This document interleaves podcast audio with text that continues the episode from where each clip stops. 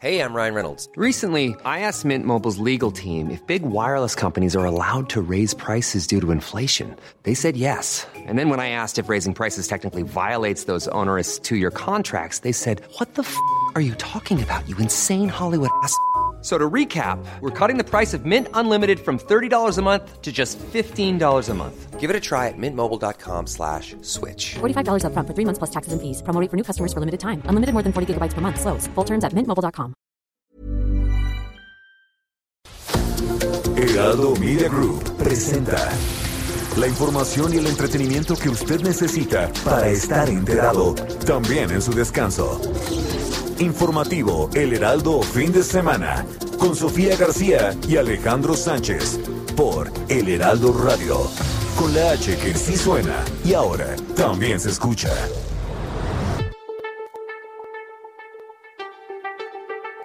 va a iniciar el nuevo ciclo escolar a finales de agosto. Llueve, truene o relampaguee, no vamos a mantener cerradas las escuelas. Ya fue bastante. La empresa israelí NSO Group desarrolló el software de espionaje denominado Pegasus, que operó entre 2011 y 2018 en los gobiernos de Felipe Calderón y Enrique Peña Nieto. La consulta es un éxito, ya hoy es un éxito. Nunca antes habíamos tenido un ejercicio que había requerido tantos despliegues institucionales, tanta participación ciudadana y las cifras están ahí.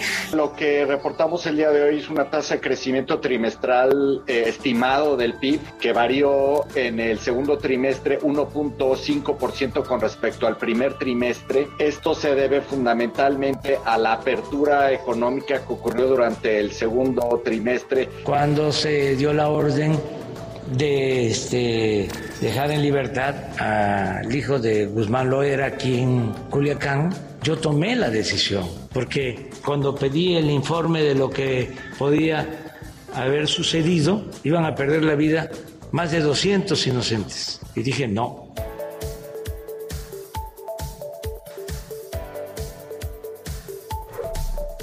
Hola, ¿qué tal? Muy buenos días en este sábado último sábado del mes de julio. Es 31 de julio del 2021. Bienvenidos a los micrófonos de El Informativo.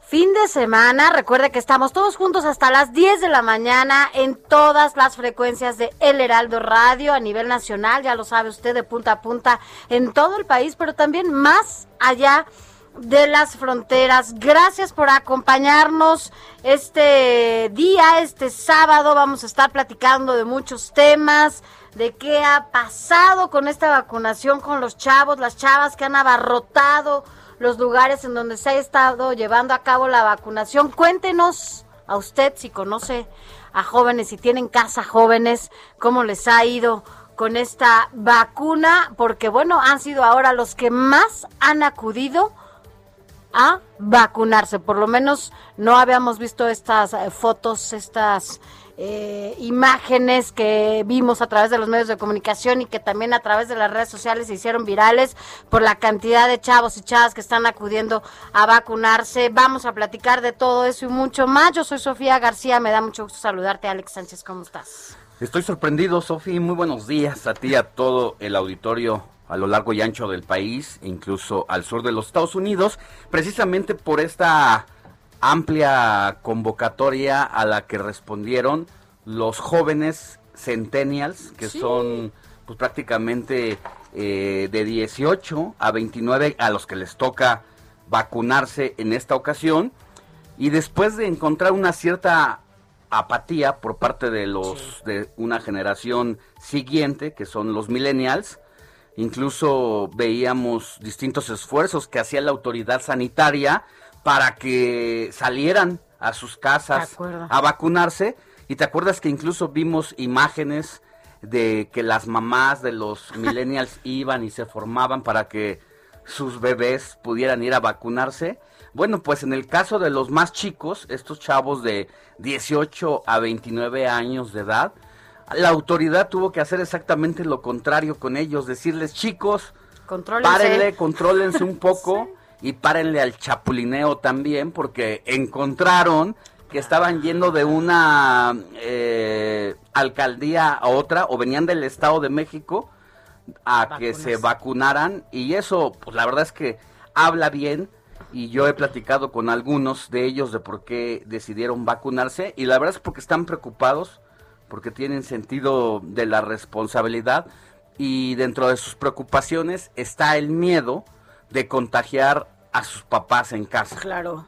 Entonces por eso es que ayer veíamos seis alcaldías, Iztapalapa, eh, Iztapalapa no, Gustavo Benito Amadero. Juárez, Iztacalco, Gustavo Amadero, Tláhuac, no se diga la Gustavo Amadero en la Prepa 9, Sí, donde incluso también pues, los chavos se desbordaron en ánimos y veíamos imágenes de las largas filas y en medio de las largas filas tundiéndose a golpes por el lugar. Además, porque querían que no les ganaran el lugar, no, es que sí está, la verdad es que está sobre demanda de los chavos, nos hace bien, ¿no? Sobre todo cuando ahora son ellos los más infectados y que se preocupen por su familia, bueno, qué mejor, ¿no? Además, esa situación que tocas es muy relevante porque estas variantes han afectado a la población de esa edad e incluso menores de De 18, adolescentes De niños. y niños. Y ahí es donde viene el gran debate porque ya el doctor Hugo López Gatel concluyó que no va a proceder la vacuna para los menores de edad a pesar del lamentable deceso de varios de ellos, no se diga, en el Estado de México tan solo en las últimas horas van más de 93 casos. Por ello, la Red Nacional de la Infancia en México, incluso ayer ya exhortó, pidió al gobierno de México a que no excluyan a los a las niñas y a los niños en esta estrategia de vacunación, porque como dices, cada vez son más los niños, los infantes.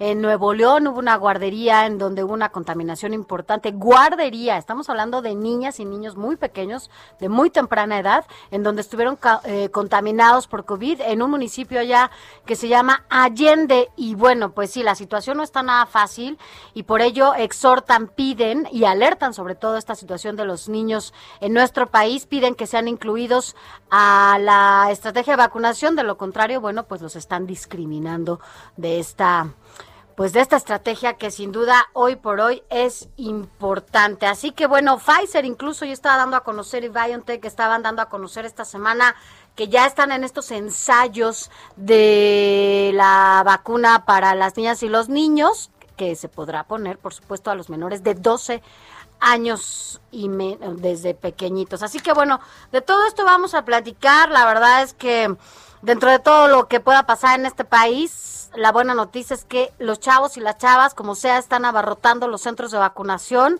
para obtener esta primera dosis que les va a ayudar a contener, a contener, que no a controlar un poco el contagio de COVID-19. Nos tenemos que que preparar, porque esto, bueno, pues aún sigue, aún no termina y por ello la importancia de seguir con las medidas estrictas sanitarias. Así que bueno, por lo pronto nosotros, recuerde, estamos aquí hasta las 10 de la mañana y arrancamos rápidamente con un resumen de noticias. Informativo El Heraldo fin de semana. Lo más importante en resumen. Mire, en medio de esta tercera ola en donde los contagios no ceden y llevamos por lo menos más de tres días, por lo menos, eh, con más de 19 mil contagios, bueno, pues a partir de este lunes 2 de agosto, los empleados del gobierno federal regresarán a su trabajo en forma presencial. Quienes no cuenten con su esquema completo de vacunación podrán seguir trabajando desde casa. Además, a los que acudan a sus oficinas se les harán pruebas de detección del virus SARS-CoV-2. Y en las últimas horas, México registra 19.223 casos nuevos de COVID-19, así como 381 fallecimientos. Con estas cifras, el país llegó a más de 2 millones de casos totales y 239.997 muertes relacionadas con el SARS-CoV-2, aunque aquí hay que hacer un apunte porque el INEGI acaba de revelar en sus últimos estudios que realiza de casa por casa que hay mucho más muertos de los que dijo Hugo López Así es, por lo menos el 30% más. El 30% más. Y ante esto, la Ciudad de México continuará por segunda semana consecutiva en semáforo naranja de riesgo epidemiológico, medida que se aplicará a partir del lunes 2 de agosto hasta el domingo 8 del mismo mes. Así lo dijo la jefa de gobierno de la Ciudad de México, Claudia Sheinbaum. Por su parte, Eduardo Clark, director de gobierno digital de la Agencia de Innovación Pública de la Ciudad de México, dijo que hay 4.000 hospitalizados. Destacó que tan solo en la Ciudad de México tenemos 2.937 camas, 432 más que la semana pasada, esto en, en ocupación. Y anuncia la Secretaría de Educación Pública que ya tiene un protocolo para el regreso a clases presenciales el próximo 30 de agosto. Esto en las escuelas de educación básica, es decir, preescolar, primaria y secundaria para el inicio del ciclo escolar 2021-2022. Al respecto, la Secretaría de Educación Pública dio a conocer que la estrategia eh, dada, a, informada, contempla la participación de las autoridades de los 32 estados de la República así como asociaciones de padres de familia y sindicatos de maestros para garantizar que se tomen las mejores medidas en torno a un regreso seguro a las aulas. Y miren, otro asunto, los eh, líderes locales de aquí en la Ciudad de México, del PAN, PRD y PRI, solicitaron al gobierno de la capital del país poner en marcha la transición en las alcaldías. Señalaron que esta demanda es una necesidad que permitirá dar continuidad a los proyectos y programas de manera inmediata. Esto claro en beneficio de las y los ciudadanos y es una acción, dicen ellos, que abona al ejercicio de gobierno y no precisamente a los partidos. Autorizó el Instituto Mexicano del Seguro Social demorar el plazo previsto en la ley del outsourcing o subcontratación para que las empresas del país puedan recontratar a los trabajadores que están bajo este esquema laboral. Hay que recordar que esta situación o el outsourcing no es otra cosa más que empresas privadas eh, contratan a otras empresas para que a su vez contraten a los trabajadores y perdiendo prácticamente estos todo el derecho que tienen conforme a la ley. Y esta prórroga se da en tanto no se apruebe y entre en vigor la misma que debe ser decretada por el presidente de la República que ayer ya tuvo avances porque fue aprobada en Cámara de Diputados, luego en Cámara de Senadores. Contrarreloj. Y esperará, eh, pues precisamente, que sea ya un decreto de ley. Esto contrarreloj, como dice Sofi, pero además con una importancia en ese contexto, que en este periodo extraordinario, pues ya recordamos que se llevó a cabo sin el desafuero de dos diputados, uno acusado de enriquecimiento ilícito y otro de pederastía. Fíjate, eh, ante esa situación, como no ha hecho nada los partidos políticos y ni harán, ¿no? Por lo menos en pronto, pues ya ayer salió la fiscal de la Ciudad de México a exigirle a la Cámara de Diputados que se pongan mejor a revisar el expediente, que además está hecho con todas las denuncias que hicieron las víctimas, porque les están dando prioridad sin importarles absolutamente nada. Y bueno, pues parece que los desafueros se quedarán ahí pendientes. Y estamos hablando de un abusador, de un violador sexual de niños. Y en el ámbito internacional, Sofía en el ámbito internacional, la variante Delta del coronavirus ha impulsado el aumento de casos COVID-19 ya en todo el mundo. La presencia la representa pues ya en 132 países. Dicha variante es la más contagiosa de las que se conoce hasta ahora y es más, es más contagiosa que la varicela. Y esto, bueno, pues eso que aún falta. La OMS estima que habrá unos por lo menos 200 millones de personas contagiadas en las próximas dos semanas. Y una ola de calor azota el sureste de Europa, donde los residentes acudieron apresuradamente a la costa para sentir un poco de alivio, en donde las temperaturas superaron los 40 grados centígrados en algunas regiones de Grecia. Meteorólogos en Atenas dijeron que se espera que la ola de calor se extienda todavía la próxima semana. Y mire, nada más rapidito, algo que tiene que ver con los deportes. La clavadista mexicana Aranza Vázquez ya estará en la final de trampolín de 3 metros. Esto el día de mañana, domingo primero de agosto. Y esto al clasificar ya en cuarto lugar con 318.60. En los espectáculos, después de una intensa batalla contra el COVID-19, murió el comediante Samit Pérez a la edad de 55 años debido a complicaciones pues derivadas por los pulmones y los riñones. La noticia fue dada a conocer por su representante a través de la cuenta oficial del propio comediante. Y bueno, ya le decíamos un poquito de, bueno, es una buena noticia lo de la clavadista mexicana Aranza Vázquez, pero para que nos des un poquito, un adelantito rápidamente de lo más importante, los deportes, Adrián Caloca, ¿cómo estás? Buen día. Muy buenos días, Sofi. Muy buenos días, Alex. ¿Cómo están? Buenos días, por supuesto, también a todos nuestros queridísimos radioescuchas. Pues, qué buena manera o qué mejor manera de despertar que con lo que está sucediendo ya en la justa veraniega dentro del fútbol varonil con nuestra selección mexicana, que se está imponiendo cuatro goles por dos a la selección de Corea del Sur. Doblete de Henry Martin, uno más de Isaac Romo, para que vean que sí pesaron los, los refuerzos mayores de, de 23, 24 años y el, el, bueno el tanto sobrante vía penal de Sebastián Córdoba. Entonces México hasta este momento está ganando, está a un paso de las semifinales y en caso pues de concretarse también ya estaría muy muy cerca de una presea. Vamos a ver eh, cómo se va desarrollando el encuentro y por supuesto que aquí en unos instantes más pues les vamos a ir diciendo cómo va el encuentro, Sofi, Alex. Puro, acá te vemos, Adrián, para que nos diga cómo va todo. Y bueno, es una buena noticia eh, saber que México va, va ganando. Pero ya nos cuentas a detalle acá. Gracias, Adrián Caloca. Claro que sí, buenos días. Buenos días.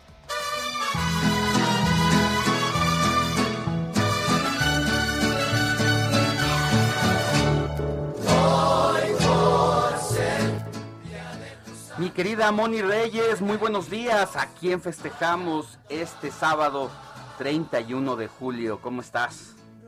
Muy buenos días, Alex, Sofi, ¿qué tal amigos? Qué gusto saludarlos. Pues hoy vamos a festejar a quien lleve por nombre Ignacio.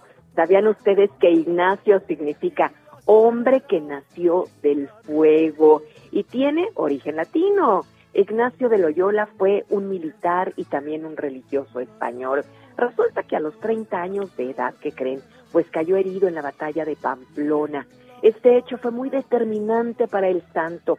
El tiempo que estuvo convaleciente le llevaría a profundizar en la fe católica y la imitación a los santos. Propuso peregrinar a Jerusalén, para lo cual necesitaba llegar antes a Roma.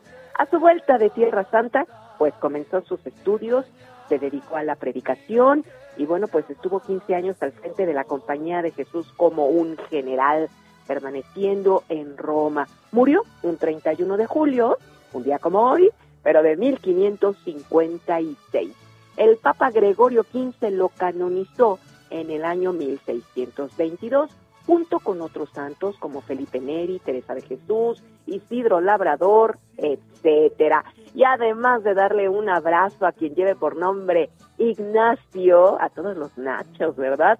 También a Elena, Fabio, Germán, Justino y Pedro. Claro que conocemos a todos ellos, ¿sí o no, Sofía y Alex?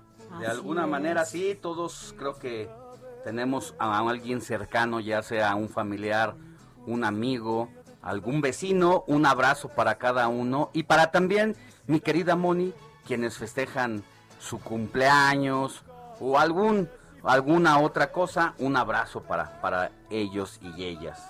Claro, a nuestro amigo Ignacio Rodríguez Reina también, ¿no? Que al ratito lo escuchamos. Que al ratito lo escuchamos. Llega a esta cabina. Muy bien, gracias. Bonito sábado. Buen día.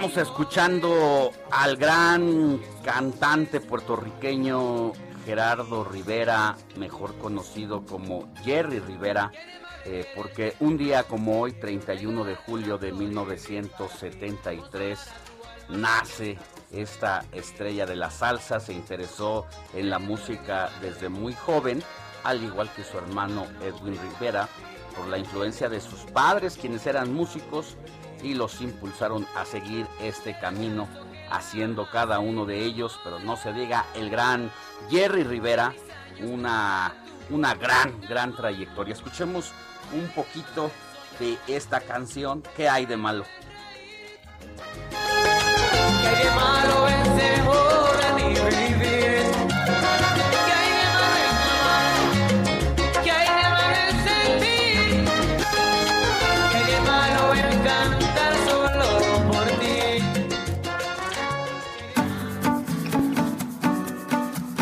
Escríbanos o mándenos un mensaje de voz al WhatsApp del informativo fin de semana 5591 63 51 19.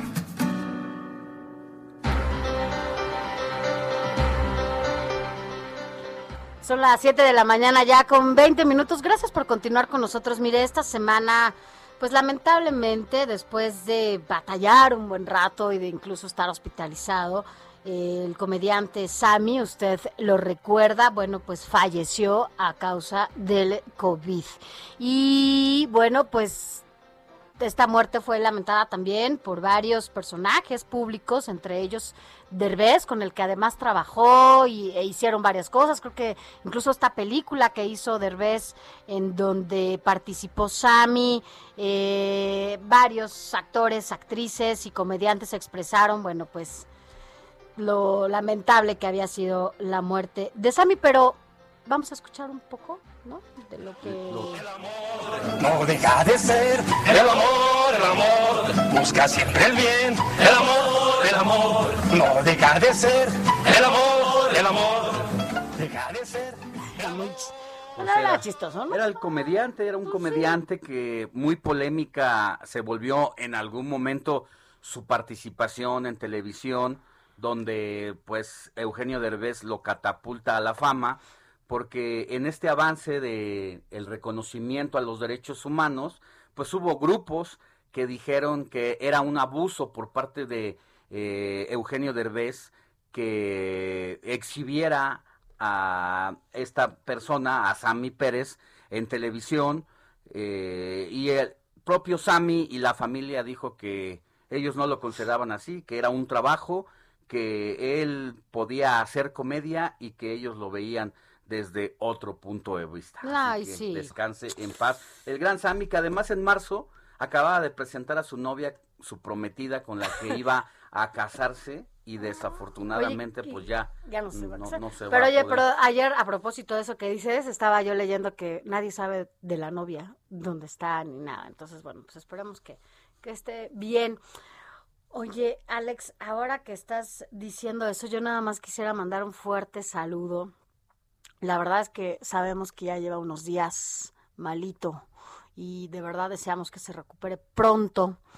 Al doctor José Luis de la Cruz, que ya lleva un rato con COVID y que no la ha pasado bien. Entonces, bueno, desde acá esperamos, deseamos que, que se recupere pronto. Fer Coca también nos estaba diciendo, ¿no? Que, que, que también ya le, le dio COVID. Vaya, la contaminación está. dos grandes está colaboradores severa, ¿no? y pues esperamos que se recuperen pronto lo mejor para, para ellos.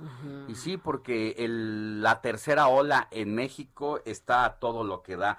Pero bueno, vamos a, antes de irnos a un corte informativo, decirles lo que vamos a tener en el transcurso de este Noti, que como usted sabe y recuerda, de 8 a 10 de la mañana eh, estaremos enlazados también por televisión. Y bueno, entre otras historias le vamos a presentar la de una atleta olímpica que después de haber participado llegó su novio y le pidió casarse con ella. Ahí, ahí está Buenas esa noches, historia. ¿no? Obvio le dices que sí. Yo creo que Ay, hay Ay, muchas, muchas, muchas maneras de sí. ingeniarse cómo le vas a pedir eh, a tu pareja que se quiera casar contigo, pero yo creo que esta por muchas cosas supera, Ay, supera las sí, la verdad es que sí, circunstancias. ojalá. Y sí le dijo que sí, ¿no? No, por La supuesto. que sigue, por favor. ni modo que el- ay, déjame lo pienso. ¿Dónde Cuando firmo, lleguemos a México, te cuento. Eh, ya nos cuentas esa historia más adelante. Alex, recuérdanos las redes sociales. Bueno, tu red, tu Twitter. Escríbame a Alex Sánchez MX arroba gmail y díganos si usted piensa consultar y a participar en la consulta o no. Así es, y mi Twitter, arroba Sofi García. No, sí, Sofi García MX. Ahí escríbame también. Vámonos a una pausa y seguimos con más.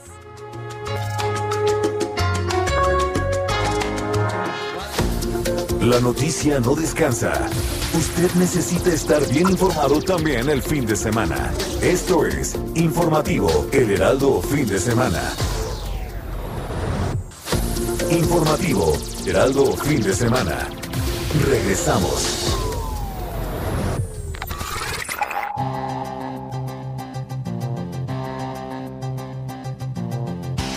Hoy en día, la contaminación por plásticos es una de las grandes crisis ambientales. De acuerdo a un informe publicado por el Foro Económico Mundial, en el año 2050 habrá más plástico que peces en los mares. Actualmente se desperdicia el 75% de todo el plástico que se produce a nivel mundial. Se calcula que 8 millones de toneladas de residuos de este material llegan a los mares cada año.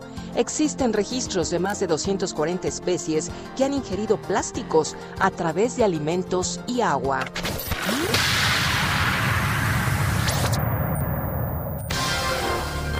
Raimundo Sánchez. Periscopio. Gracias por continuar con nosotros. Son las 7 de la mañana ya con 31 minutos. Y bueno, pues como cada sábado, Ray Sánchez, ¿cómo estás? Nuestro subdirector editorial. Buenos días. Buenos días, mi querida Sofi. Un gusto, como siempre, estar aquí eh, contigo y con tu auditorio en Heraldo Radio. Oye, y ahora nos vas a hablar justamente pues de Moreira, ¿no? Así es, fíjate que, Sofi, eh, en septiembre, a partir de septiembre, que se instala la, la 65 legislatura del Congreso de la Unión, donde por cierto Morena tiene una mayoría simple, pero no absoluta. Y bueno, a partir de también de ese mes que los 15 gobernadores electos empiecen de manera escalonada a rendir protesta, empiezan seis meses que son cruciales, son clave para el futuro de la 4T. eh, y te voy a decir por qué y ahorita qué tiene que ver con Moreira todo esto. Eh, porque, bueno, de legisladores y mandatarios, pues va a depender el presidente López Obrador para consumar pues lo que ha llamado la transformación de la vida pública y con miras a llegar a la, a la, a la consulta del 21 de marzo de 2022 sobre la revocación de mandato que bueno pues tiene que, que, consumar este proyecto y para esto le faltan tres acciones, dos de ellas son reformas que pues obviamente tiene que hacer en colaboración con los gobernadores y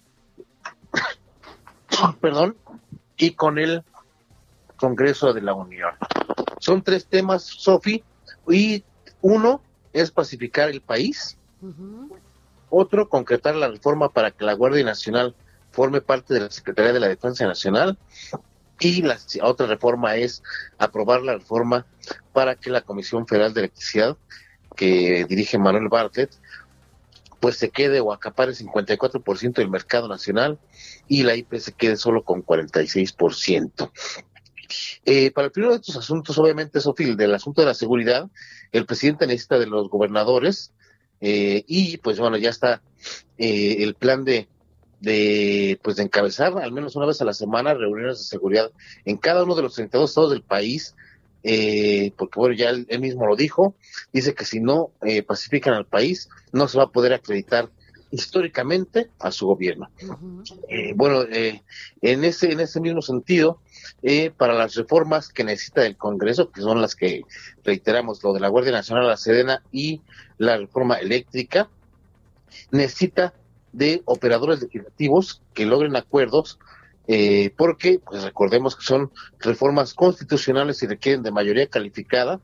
Estamos hablando de dos terceras partes de las cámaras de diputados y senadores, que por supuesto Morena y sus aliados del PT y PBU no tendrán en la próxima legislatura. Y aquí es donde entra eh, el señor eh, Rubén Moreira. ¿Por qué? Porque, bueno, en, en el Senado todos saben que, que López Obrador está seguro de que sacar sus temas con Ricardo Monreal, pero no en la Cámara de Diputados. Y, bueno, el plan es negociar con la bancada del PRI, específicamente con quién será su coordinador eh, de, legisladores, que es Rubén Moreira, el, el exgobernador coahuilense, que se religió como diputado federal. Y bueno, eh, ¿por qué han puesto los ojos en Moreira? Pues porque el coahuilense, pues va, ya ha mostrado pues ser, ser un poco empático ahí como, pues ahí con, coqueteándole a la, a la 4T.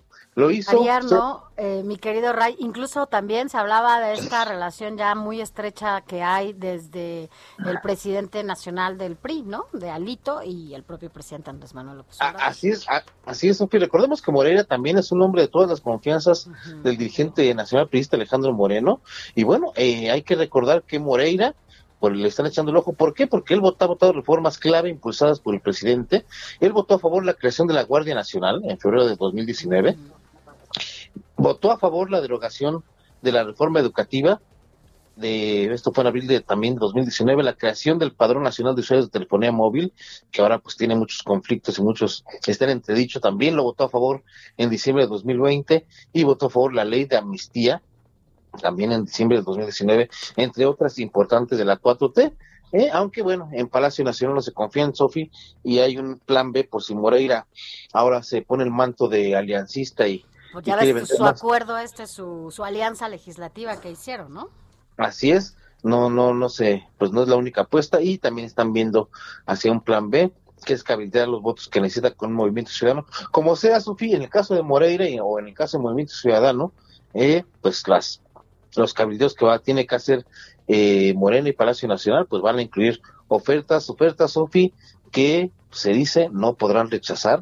Y vamos a ver si Moreira no es el factor que rompa esta alianza legislativa, porque pues a él están eh, poniendo como el plan A para sacar las reformas del presidente López Obrador. Bueno, pues vaya que tienen trabajo y tienen que hacer, pues van a vender yo creo caro su amor, ¿no? no o sea, yo creo que ahí para lograr todo lo que necesita el presidente, sobre todo en estas reformas que, pues por lo pronto es la electoral, la de la Guardia Nacional y la reforma sendaria que tienen eh, pendiente para que el presidente esté contento y puedan lograr los votos necesarios y hacer estas modificaciones. O también puede ser, Sofi, que pues le tengan ahí este guardada información a Moreira y pues que le hagan una oferta que, que no pueda rechazar a cambio de que Qué raro. eh, pues ¿A cambio de qué? pues no sé. la canción. Pues no sepan ciertas cosas. Recordemos que siendo gobernador es muy fácil que te que te encuentren algo, alguna falla, algún algún aspecto para poder este pues abrirte investigaciones. Y bueno pues son seis años de gobierno. Imagínate cuántas cosas eh, pues podrían tener ahí para poder proceder contra el gobierno que pues seguramente ya habrán prescrito seguramente las faltas administrativas o, o, o eventuales delitos pero bueno eh, el, el Morena sí se las gastan y vamos a ver cómo se desarrolla eh, pues este esta agenda cuatroteísta a partir de septiembre próximo. Así es, ya estamos a nada, estamos básicamente a un mes de que inicie la nueva legislatura. Gracias, mi querido Ray, Raimundo Sánchez, con tu periscopio que además podemos leer en las páginas del Heraldo de México. Buen día, mi querido Ray. Abrazo. Gracias, abrazo. Escríbanos o mándenos un mensaje de voz al WhatsApp del informativo fin de semana 5591 63 51 19.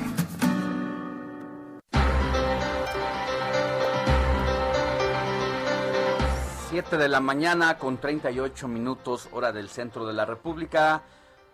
Va con nosotros ahora Carlos Navarro, reportero de la Ciudad de México, quien cubre las actividades de la jefa de gobierno Claudia Sheinbaum, quien ayer se dio paso para reclamarle a sus compañeros diputados eh, federales, incluso de Morena, que no haya impunidad en el caso de Mauricio Toledo, a quien deberían de haber desaforado, pero por ciertos compromisos e intereses y en los que muchos de otros partidos también están involucrados, eh, comparten algunas situaciones con este legislador, pues decidieron perdonarlo. Mi querido Carlos, muy buenos días.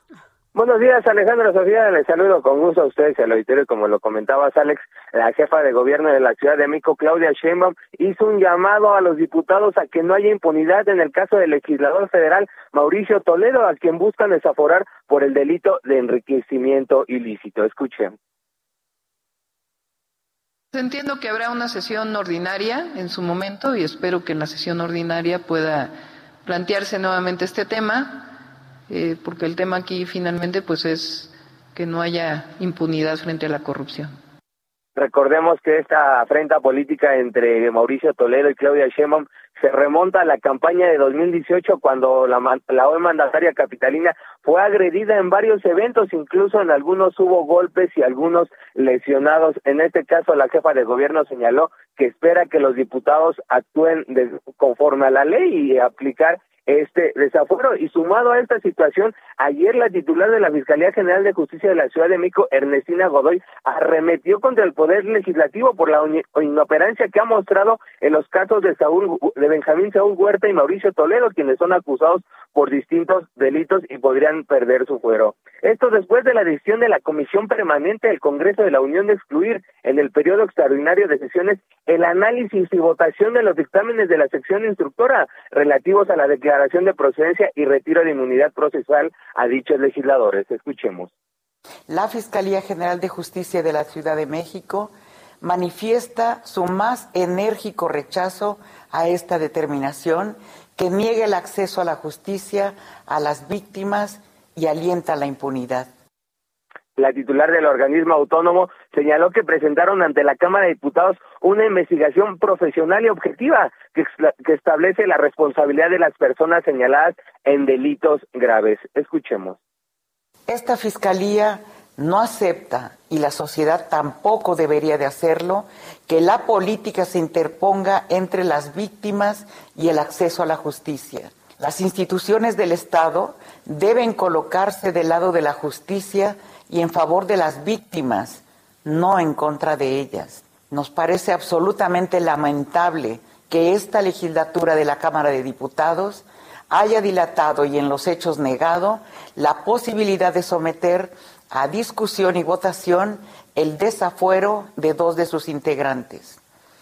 Cristina Godoy hizo un llamado a los diputados y diputadas federales para que analicen las pruebas que ofrecieron y decidan si es o no procedente el desafuero de estos dos diputados. Recordemos que Mauricio Toledo es acusado de enriquecimiento ilícito, pues autos de lujo, propiedades millonarias, así como ingresos por 20 millones de pesos en un periodo de seis años, no corresponden con sus declaraciones patrimoniales y son parte de los elementos que la sección instructora de la Cámara de Diputados encontró para determinar que procede su desafuero. En el caso de Benjamín Saúl Huerta, el pasado 27 de abril, la Fiscalía entregó formalmente a la Cámara de Diputados la solicitud de declaración de procedencia, el desafuero, acusado por el delito de violación equiparada agravada y abuso sexual agravado en perjuicio de dos menores de edad. Así es que está empantanado el tema, hay alguien que los está defendiendo, la jefa de gobierno ya reclamó, la fiscal eh, general Ernestina Godoy ya reclamó, sin embargo, no se sometió en este periodo extraordinario de sesiones el tema del desafuero de estos dos diputados. Alejandro Sofía, la información que les tengo. Muy bien, mi querido Carlos, como siempre, muy completo tu reporte. Muchísimas gracias. Que tengas buen Hasta día. luego, buenos días. Y mira, Sofi y amigos, amigas del auditorio que nos escuchan, cómo nos eh, empezamos a normalizar estas cosas, pero la gravedad de lo que representa, más cuando el gobierno en el poder de eh, Morena llama a una consulta pública ciudadana para que se considere si se somete a juicio o no a exfuncionarios de otros gobiernos. Y uno se pregunta, ¿para qué tanto relajo? ¿Para qué tanto argüende?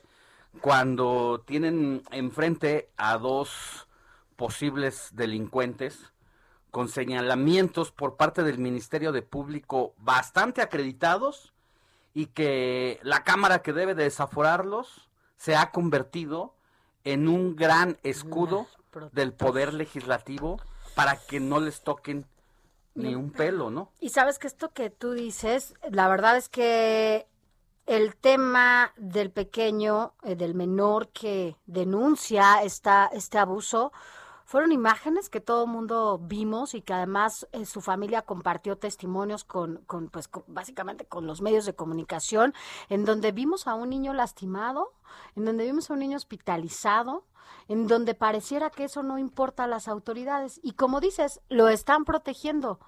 ¿Y por qué tienen que proteger a un violador? Y además, no solo eso, Alex, sigue cobrando el señor como legislador por lo menos 150 mil pesos mensuales. Entonces, pues ¿dónde estamos, no? Parados. La verdad es que nos quejamos mucho de la corrupción, pero lo que dicen estudios que han causado debate y diferencias, estudios de la Universidad de las Américas Puebla, dicen que antes de la corrupción está la impunidad, porque la corrupción es como consecuencia de la impunidad y aquí estamos viendo esa situación. Imagínate el mensaje que se está mandando, pero en el que todos están involucrados, ¿eh? O Todos sea, porque en todo en torno a estos dos casos hay complicidades y parte de los acuerdos políticos pues han impedido precisamente eh, que avance. Pero bueno, Este silencio que- también es un tipo de violencia, ¿no? Así Porque es. además todas los ni- la- las niñas y los niños que han sido abusados sexualmente, pues imagínate, ¿no? Los familiares, lo que están viendo, pues se les protege, ¿no? Y bueno, ya que hablamos de diputados, una más de diputado. Qué situación la que se vivió después de una sesión en la que un diputado de Morena le reclama a su compañero de partido, al senador Ricardo Monreal, él se llama Rubén Cayetano García y después fue detenido. Pero le voy a contar la historia. Primero escuchemos parte de lo que dijo este diputado de Morena, Rubén Cayetano García, en la sesión pasada. Eso de hacerle la segunda al autodestape es como el comedido, que siempre queda mal. Como un hombre libre me expreso con meridiana libertad, como lo dicta mi conciencia. Yo no soy palero ni títere de nadie. El no pertenecer a ningún grupo de poder o faccioso me permite ratificar lo que he dicho del senador Monreal. Concluya, De diputado. usted, ya voy a terminar, de usted no vale la pena hablar. Eso de que cuando la perra es brava hasta los de la casa muerde, no me ofende, senador. Soy un Concluya, guerrerense, ya voy a acabar. Soy un guerrerense tan digno que me llena de orgullo recibir de usted semejante adjetivo. Es cuanto, muchas gracias. Oh, bueno, pues por eso. Es cuanto dijo y después alguien, dice él, le tendió una trampa porque alguien le invitó a tomarse algo. ¿Quién? No dicen quién, pero después de ello salió con- conduciendo su auto y lo detuvo una patrulla. A ver, señor, párese, porque es usted sospechoso. ¿Sospechoso de qué? Pues prácticamente de haber ingerido alcohol. Sóplele aquí y no pasó la prueba y se lo llevaron detenido 20 horas, en cuya sesión de ayer pues ya no pudo participar. En donde se iba a votar, ¿no? Lo del outsourcing. se iba a votar lo del outsourcing. Se votó, pues. Y bueno, se decía, a ver, eh, lo que dice el, el entorno de este diputado Rubén Cayetano, pues qué pasó ahí, si a alguien le disgustó lo que se le dijo al senador Monreal, porque luego pues fue detenido curiosamente en Cuauhtémoc, Municipio, donde digo, entidad. eh, el senador Monreal. pues tiene toda la influencia política y él jura que él no es un borrachín ni que es irresponsable, pero bueno, el caso es que se bebió unos tragos y lo detuvieron porque simple y sencillamente no pasó la prueba. Detuvieron, lo detuvieron en territorio Monreal, ¿no? En un buen territorio en donde justamente a la alcaldesa que ganó, la alcaldesa electa, estaba muy vinculada, ¿no? Y decían que justamente... A pesar de ser de otro eh, partido. A pesar de ser, porque es de la Alianza, no es de Morena, y que justamente estaba, pues, coludida con, con, eh, con Ricardo Monreal y por ello la operación que se llevó a cabo fue importante y con y por ende pues ganó esta alcaldesa. Em, bueno, pues sí, todo es- se, eh, se, se ve raro, pero el tema es, la pregunta es que alguien nos diga si lo vio, con quién estaba este senador, ¿no? ¿Con quién fue a comer o con quién fue a, a tomarse una copa? Porque además pues todos podemos irnos a tomar una copa, eso no tiene nada de malo, eso no, lo- no es lo cuestionado. Finalmente lo detuvieron, lo llevaron al torito y ya no pudo ir a la sesión, como se tenía citado, pero, pero ¿quién lo habrá invitado a comer, Sánchez? ¿Quién habrá dicho, oye Cayetano, ven, vamos a comer, ven amigo, te invito una copa? ¿Quién, Así, ¿quién ven amigo, te invito una copa? No, gracias. Y mira Él dónde dijo- él terminó. no dijo no gracias, se le olvidó cómo seguía la canción. Pero ¿no ves que dice que algo le sí. pusieron? No, además dice que le dieron como, como, como una agua oscura que tenía frutas y que cargada de vino tinto. Que se llama Claire Cut. Así es, Ah, entonces. bueno, me han pues ahí- contado, me han contado. Ahí el tema. Oye, saluditos, mi querida Sofi, desde el bello puerto Jaibo, Tampico, Tamaulipas. Saludos de El Gato que nos escucha, mi querida Sofi. Y también el tío Sam, buenos días, Sofi García y Alex Sánchez, escuchándolos. Saludos desde Ciudad del Carmen. Qué bueno que los chavos eh, pues ya se estén vacunando. El, sigo insistiendo en mi denuncia acá en mi municipio porque el presidente de Zacatal sigue sin darnos luminaria de estos tres años. Así es, hay que recordar nuestro WhatsApp para que se ponga en contacto directo con nosotros, ya lo sabes, 55 91 63 51 19 55 91 63 51 19. Cuéntenos, mañana usted va a acudir a esta convocatoria que se está haciendo para, ¿te sabes la pregunta, Alex? Nada más Es un, es trabuco, es un lo vamos a leer tal cual en un ratito. En esta, en esta extensa pregunta, en donde lo que se pretende básicamente es enjuiciar a los expresidentes, y bueno, pues hay un debate ahí impresionante. Ayer escuchaba a Salvador García Soto y decía que esa pregunta redactada por 11 ministros Además. y votada parecía más bien que la había redactado Cantinflas, ¿no? Pues sí, porque pareciera que no quieren que entiendan qué, qué va a pasar con esta convocatoria. Es una mm, consulta y bueno, lo que se quiere es básicamente consultar la ley, ¿no? Porque si tú cometes, Alex, un delito y si tú tuviste y hay pruebas que así lo acreditan, pues yo no voy a ir a preguntarle a la ley, oigan, ¿cómo ven? ¿Castigamos a Alex o, o no? Porque se portó quien- bien o se portó mal. a quien se metió Alex. casa y, Y- y me, me- vació la casa y y me dejó amarrado. Eh, castigamos a un feminicida, a ver, porque eh, lo vamos a castigar, sí o no, vamos a votar. A ver, ¿por qué no hacemos una consulta? Ayer también lo decía justamente Alejandro Cacho, ¿por qué no hacemos una consulta a ver si eh, enjuiciamos a Samuel Huerta y al otro, ¿no? ¿Cómo se llama? A Mauricio Mauricio, Toledo. Toledo. O sea, es la parada. En fin. Pero bueno. Bueno, vamos ahora con lo más reciente de la jornada deportiva porque hay fútbol en este momento en el otro lado del charco y hasta aquí Adrián Caloca. ¡Llegamos! ¡Extra, extra! ¡Por fin buenas noticias, extra! Adrián Caloca, Deportes. Puro ritmo chido, me cae que sí, ¿eh?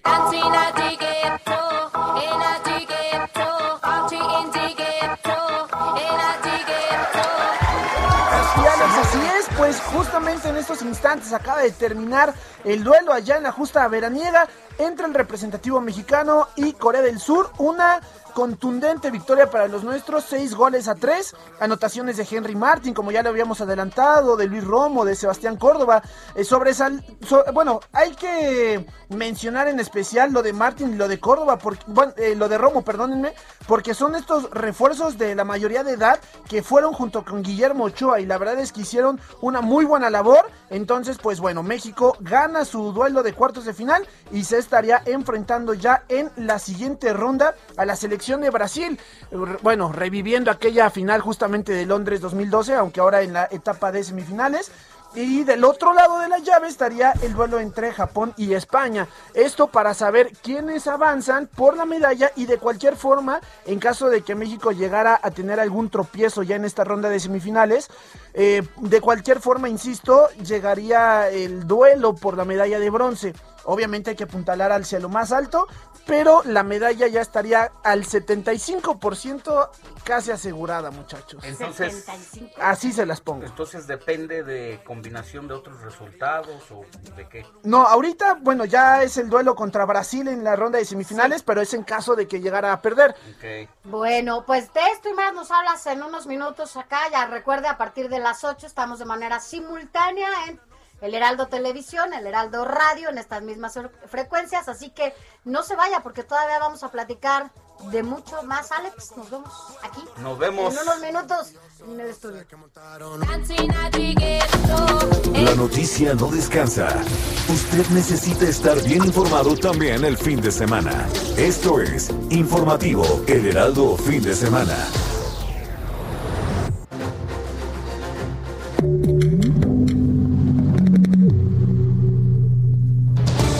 Este domingo primero de agosto se llevará a cabo la primera consulta popular constitucional en todo el país. Lorenzo Córdoba informó que está listo el operativo de organización. Ojalá no haya actores que le estén apostando a la confusión respecto de la ciudadanía. Porque quien quiera confundir a la ciudadanía está engañando a la ciudadanía. Y el INE no engaña a la ciudadanía. Si hay otros actores que quieren engañar, que lo hagan. Pero el INE no engaña. El INE cumple puntualmente lo que dice la ley. Atención, a partir del lunes 2 de agosto, los empleados del gobierno federal regresarán a su trabajo en forma presencial.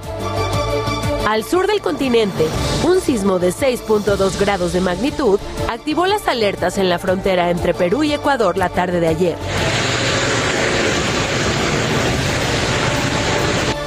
¿Sabías que hay un semáforo de trabajo digno? Hoy hablaremos con el vocero de Acción Ciudadana sobre este tema.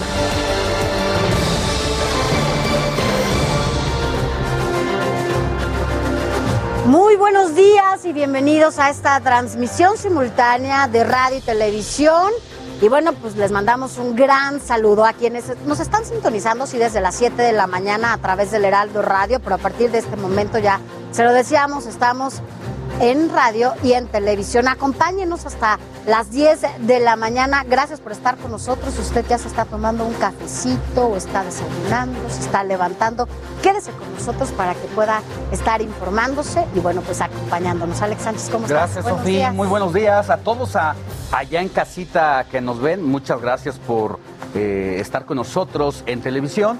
Y también me sumo al agradecimiento de todas aquellas personas que ya nos escuchan desde la mañana a través de todas nuestras frecuencias radiofónicas a lo largo y ancho del país, así como al sur de los Estados Unidos. Pero sin más, presentamos aquí la información más relevante de las últimas horas. Así es, Alex y amigos. Así que, pues vámonos rápidamente con el arranque de la información, con un resumen de noticias con lo más destacado que ha pasado.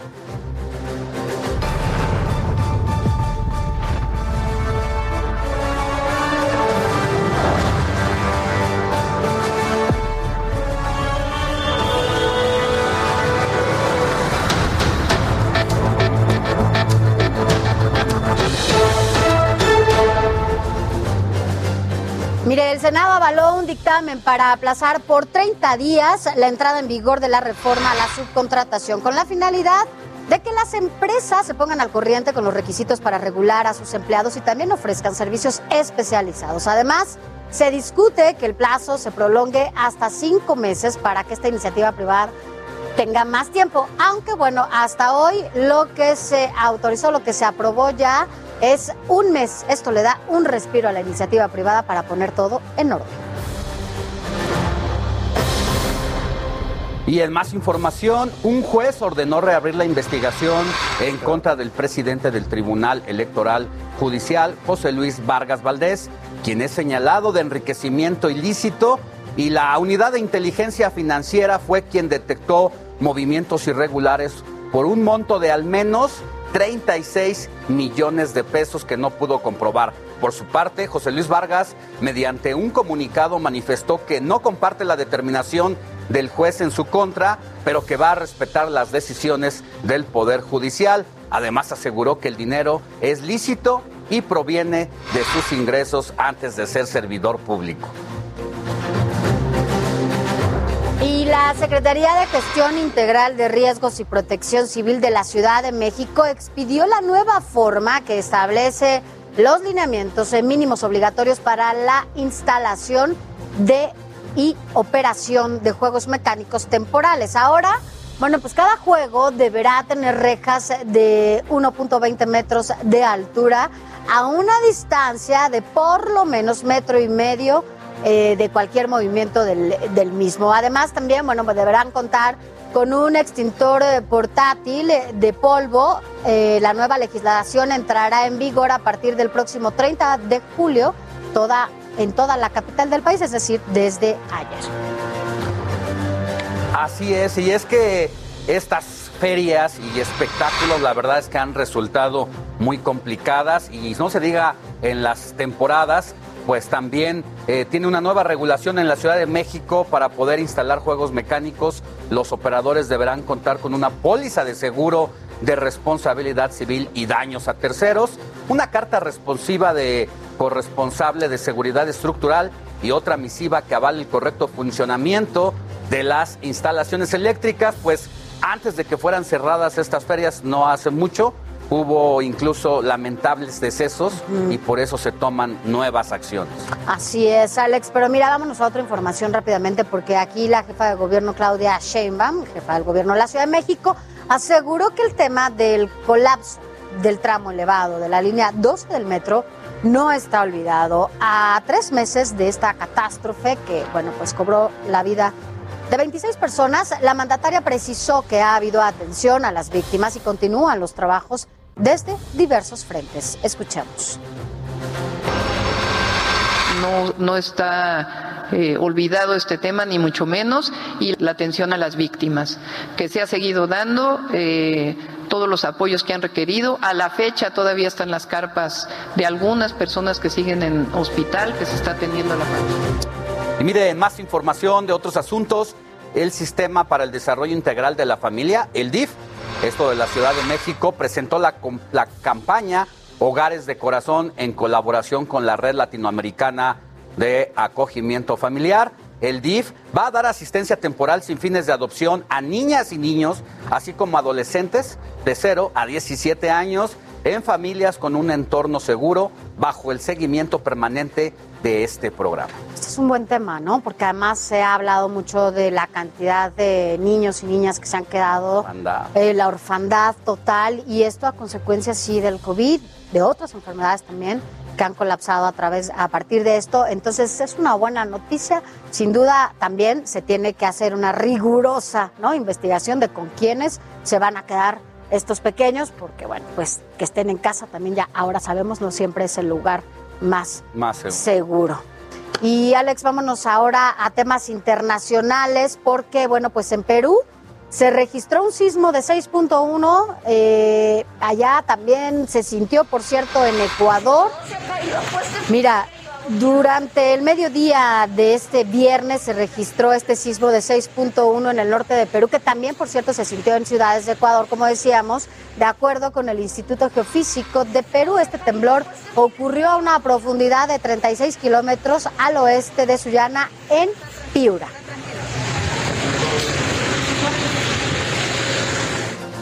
Y bueno, vámonos hasta Brasil, donde una intensa nevada sorprendió a los habitantes de al menos 13 ciudades de aquel país. En la mañana de ayer, viernes, se registra una ola de fríos más fuertes de su historia y de acuerdo con los servicios meteorológicos, el frío se intensificará en los próximos días y podría llegar hasta al menos los 10 grados centígrados. Qué imágenes, ¿no? Y mira, Alex, en, temas de nuestros vecinos del norte, acá en Estados Unidos, la vicepresidenta Kamala Harris anunció una estrategia para tratar la migración desde Centroamérica.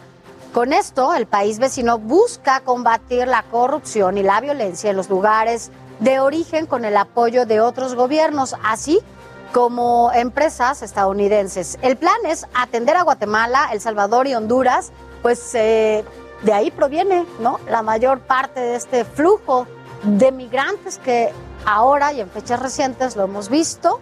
Hay de repente un colapso en esta frontera sur de México y donde, bueno, pues están todos agrupados en lugares, en estas estaciones migratorias, en donde incluso el COVID también ha llegado a estos espacios y no la están pasando Sí, es nada, lamentabilísimo no hay la situación medidas. que vive la migración, y no solamente de este lado del continente, sino también en, en Europa. Estamos viviendo un problema muy complejo, desafortunadamente. Pero mira, por su parte, el presidente de los Estados Unidos, Joe Biden, pidió a los gobiernos estatales, territoriales y locales que ofrezcan un pago de 100 dólares para cada estadounidense que se vacune contra COVID-19.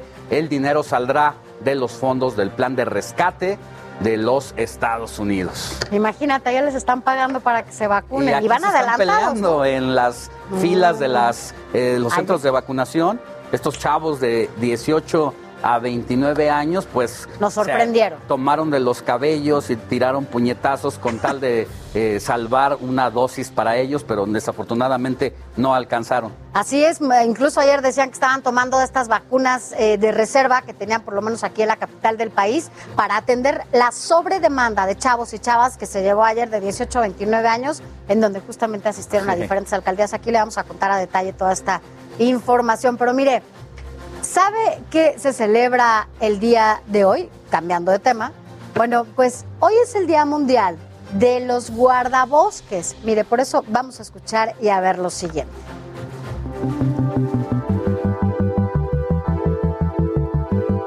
Este 31 de julio se celebra el Día Mundial de los Guardas Forestales o Guardabosques, es decir, aquellas personas comprometidas con el cuidado de áreas protegidas, parques o cualquier área verde. Entre las principales funciones que desempeñan está la preservación de la flora y fauna. Previenen y extinguen incendios, orientan y asisten a los visitantes en los parques naturales, patrullan y recorren las zonas. Suena muy fácil, pero no cualquiera puede ser un guardabosques. Debes cumplir con las siguientes habilidades. Debes conocer la extensión del área protegida, tener excelente condición física, saber conducir, nadar y montar a caballo. Debes conocer la legislación del área protegida y saber primeros auxilios.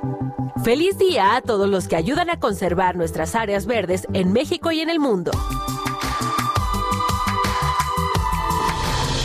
Mira, es una tarea pues importante la que hacen los guardabosques, sobre todo en algunos lugares en donde la tala clandestina es una de las características principales y lo que está acabando justamente con muchas áreas verdes. O sabes que estos incendios, la Exacto. mayoría son provocados por las personas, a veces con toda la intención. Se ha habido, ha habido casos de personas que van en carretera, avientan un cerillo o irresponsablemente un cigarro y pues tengamos consideración no solamente por estas personas, sino también por lo que está pasando en el mundo, Son el medio pulmones, ambiente, ¿no? así es. Pero bueno, cuéntanos qué más. Así es.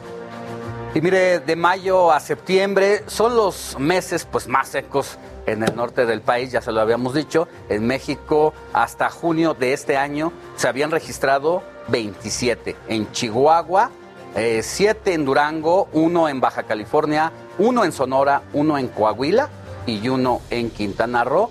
Y por favor, le decimos, recordemos que no debemos tirar basura y tratar de no prender fuego en los, bo- en los bosques para evitar estas citas, situaciones tan desagradables, porque también ha habido quien ha hecho la vistecisa o el asado en el bosque, Ay, deja el carbón y eso ha detonado también. Sí, no, hay que cuidarnos. De verdad, a veces triste ir a estos lugares que además pues, ahora en estos espacios libres en donde uno puede acudir con la familia para evitar ¿no?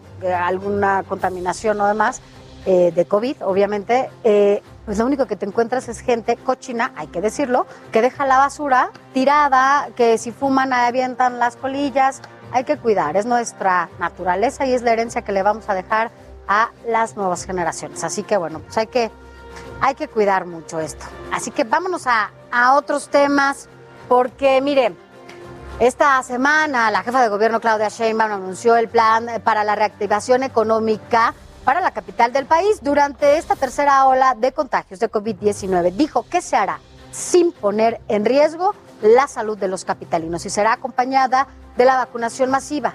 Eh, Jessica Moguel tiene todos los detalles, vamos a escuchar. A 18 meses del inicio de la pandemia y con 200.000 empleos formales perdidos, el gobierno de la Ciudad de México presentó un nuevo plan de reactivación económica, el cual busca restablecer los sectores más golpeados por la pandemia. En este momento lo que necesitamos son acciones extraordinarias frente a retos extraordinarios. A los sectores económicos, culturales, sociales, a todos, incluso políticos, les quiero proponer que hagamos y pongamos por encima de todos el interés de la ciudad, en particular de los que menos tienen. Se trata de 10 ejes de reactivación, entre los que destaca el apoyo a las MIPIMES, la inversión pública en movilidad y agua, acciones para reactivar la construcción y el turismo, así como garantizar la vacunación. En el punto 1 de vacunación, por ejemplo, se espera que la población mayor a 18 años esté completamente inmunizada antes de octubre, mientras que para la reactivación de la construcción se espera la aceleración de trámites y obras. Acelerar el sector de la construcción no tiene por qué significar problemas si lo hacemos en consenso con la ciudadanía y sin corrupción. El punto 6, destinado al sector turístico y cultural, se realizará una campaña de difusión que certificará el cumplimiento de protocolos. Se prevé implementar el programa de Ciudad al Aire Libre, el cual incluye el sello Negocio Seguro, y se espera presentar la agenda cultural para el regreso de celebraciones patrias, Día de Muertos y Navidad. En relación a la reactivación del centro histórico, se invertirán 5 mil millones de pesos en desarrollo habitacional, cultural, hoteles, servicios y comercios.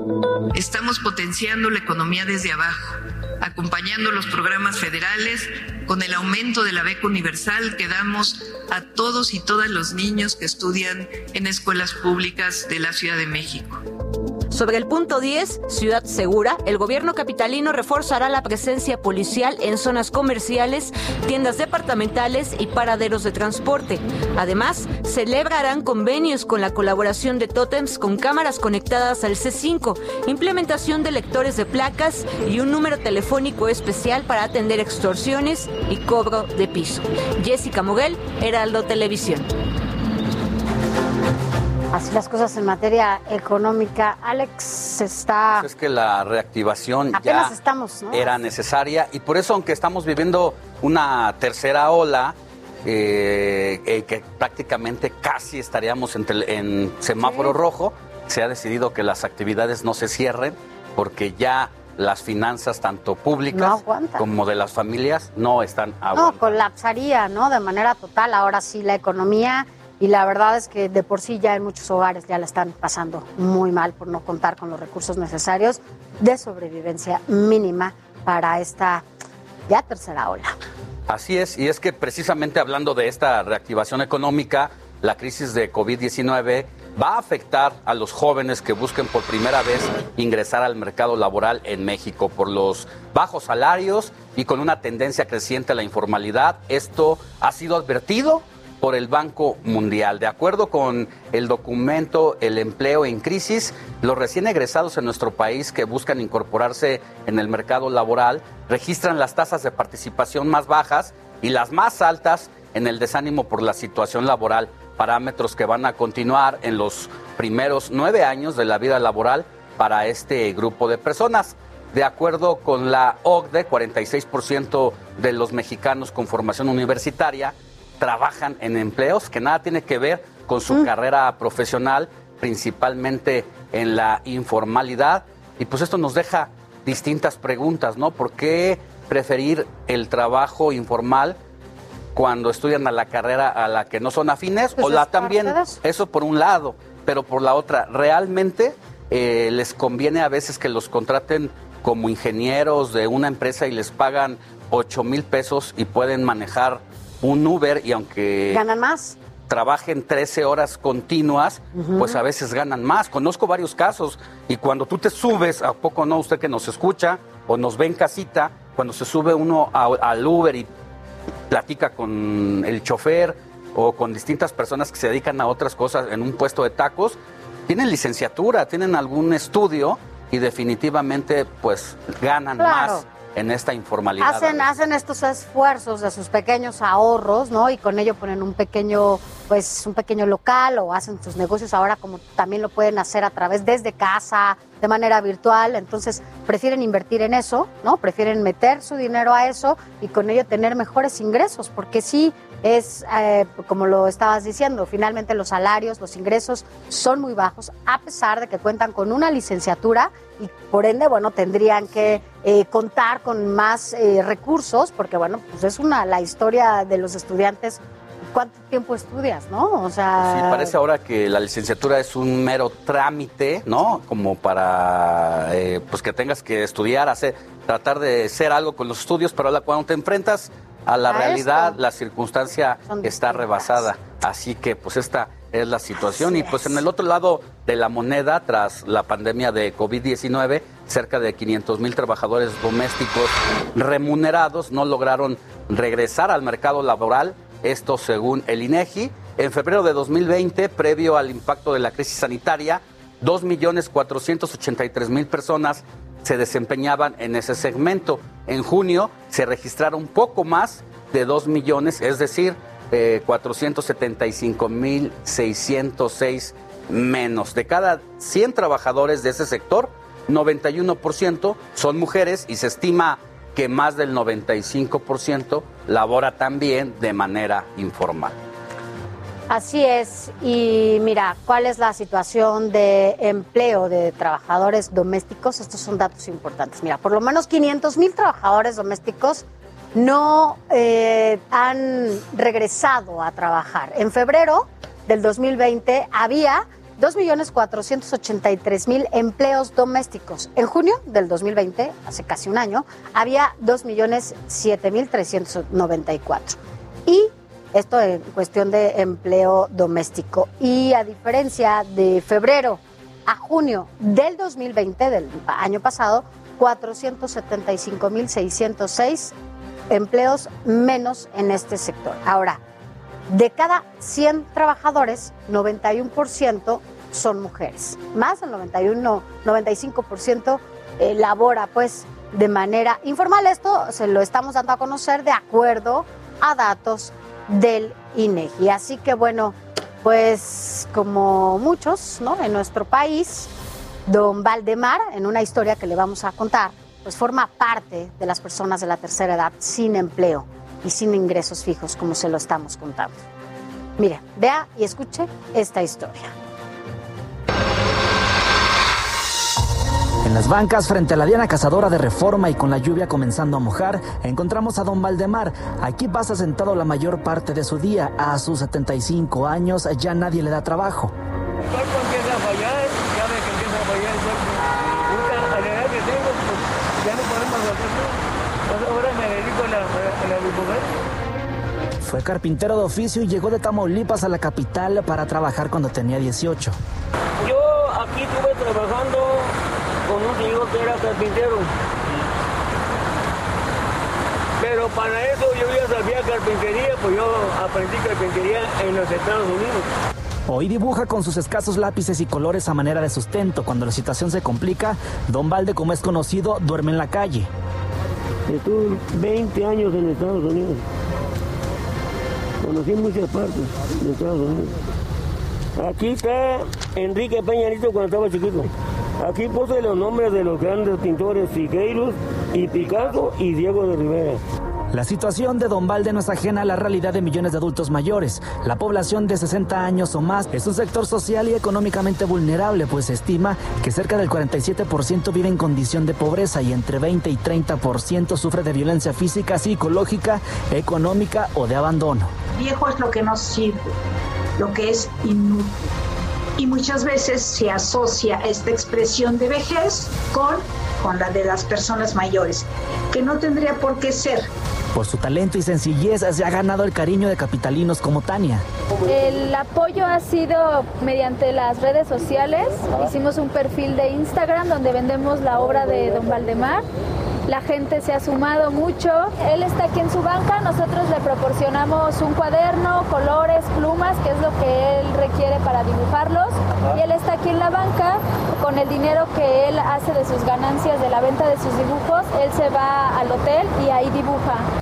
Abrieron su perfil en Instagram y Facebook para llevar sus dibujos a usuarios. Sin embargo, diversas han sido las iniciativas en su apoyo, pues también se venden prendas, tequileros y bolsas para generarle un mayor sustento. Incluso en cervecerías ahora cuelgan su trabajo a la venta.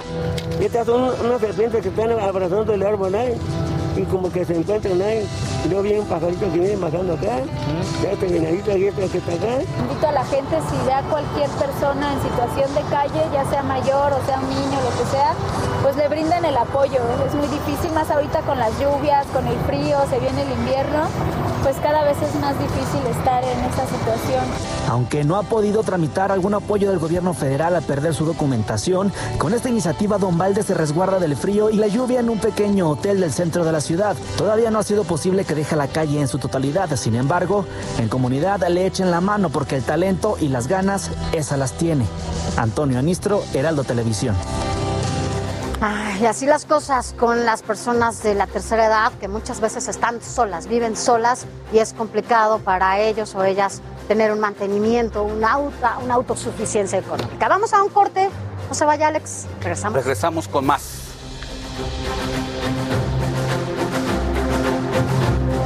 Informativo El Heraldo fin de semana con Alejandro Sánchez y Sofía García.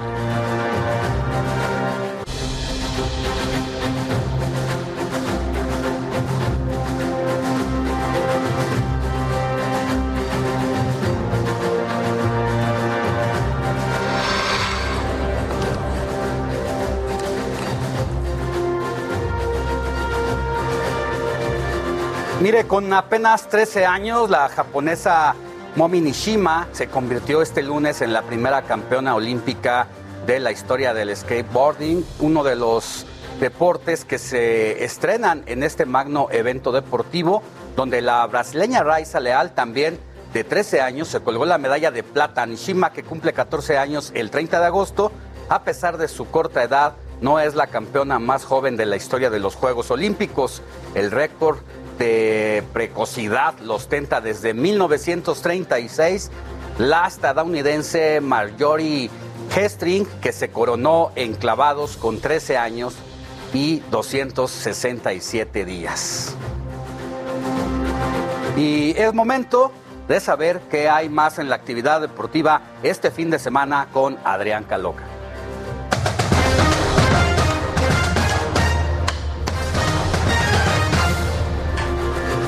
Muy buenos días, de nueva cuenta a toda la gente que nos escucha y también que nos está viendo en el informativo. Vámonos rápidamente con toda la información, eh, por supuesto, que está sucediendo en estos momentos allá en la justa veraniega y es que hay demasiada, demasiada información en estas últimas horas con todo lo que ha estado pasando eh, pues la madrugada de por lo menos de este lado del mundo, ¿no? Pero vayámonos rápidamente con la situación primero de tiro con fosa, ¿no? De tiro de fosa que se llevó tanto en lo individual como en en la pareja.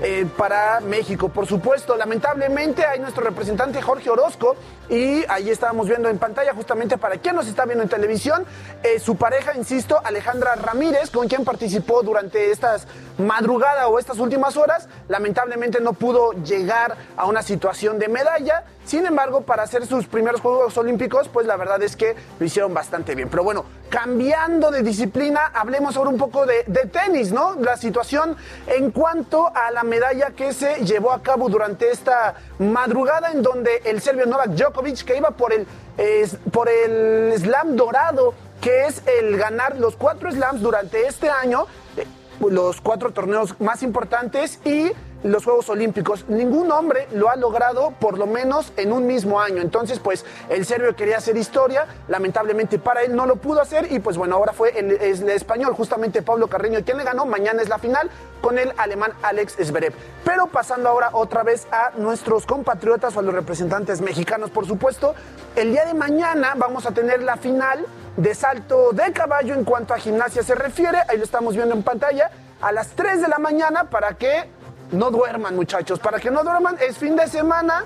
Exactamente. Y ahí vamos a ver la presencia de Alexa Moreno, que indudablemente es una de las. Exactamente, es una de las representantes más fuertes que tenemos en toda nuestra delegación. Valdría la pena, la verdad, el- la, la desvelada. Vayan tomando sus horarios para que, para que se vayan durmiendo un poquito en la tarde. Pero bueno, ahora cambiando también un poco de tema, veamos la situación del golfista, también mexicano Carlos Ortiz, que la verdad es que eh, pues bueno, el golf nos ha sorprendido un poco en esta, justamente en este magno evento deportivo del cual pues ya todos estábamos esperando desde hace un año y será justamente a las ocho y media de la noche de hoy cuando se dispute la última ronda de golf, insisto, eh, para ver si logra una presea. La verdad es que por lo menos en las rondas anteriores lo ha hecho bastante, bastante bien. Entonces, pues vamos a estar atentos, por supuesto, para que también mañana en el informativo de radio lo estaremos platicando. Y no solamente es eso, porque les dije, había mucha, mucha información. También está la situación de la clavadista Aranza. Aquí lo estamos también de nueva cuenta viendo en pantalla para quien nos está viendo. Aranza Vázquez, que a la una de la mañana de hoy para mañana, eh, horario justamente aquí de México, vamos a ver la final de clavados individual femenil, trampolín de 3 metros, para que estén atentos, mucha, mucha, mucha información, mucha tarea les dejo para que vemos, a ver, Para que si- no duerman, para que no exactamente, para que no duerman y a ver si logramos más de las do- dos preseas que hasta este momento pues llevamos, Sofi y Alex, ¿cómo ven? Pues hay unos que se desvelan con otras cosas, ¿no? Pues sí. Y terminan hasta el, en el torito, pues que no se desvelen por estar viendo a nuestros Ah, atletas, mejor. echar porras, ¿no? Así no, es. y vale la pena ver a Alexa Moreno. La verdad es Me que encanta. ha dado tanto de qué hablar y Indudablemente. poniendo a todos en su lugar y a muchos cerrándole la boca. Así, es, justa- lo más importante de todos, ¿no? Pero bueno, así está la cosa. Más adelante vamos a platicar de otras disciplinas y de otros deportes. Gracias, Adrián. Gracias. Y en otra información, la cifra de mujeres por COVID-19 en México subió a 240.456, de acuerdo con la Secretaría de Salud Federal, mientras que en las últimas 24 horas se confirmaron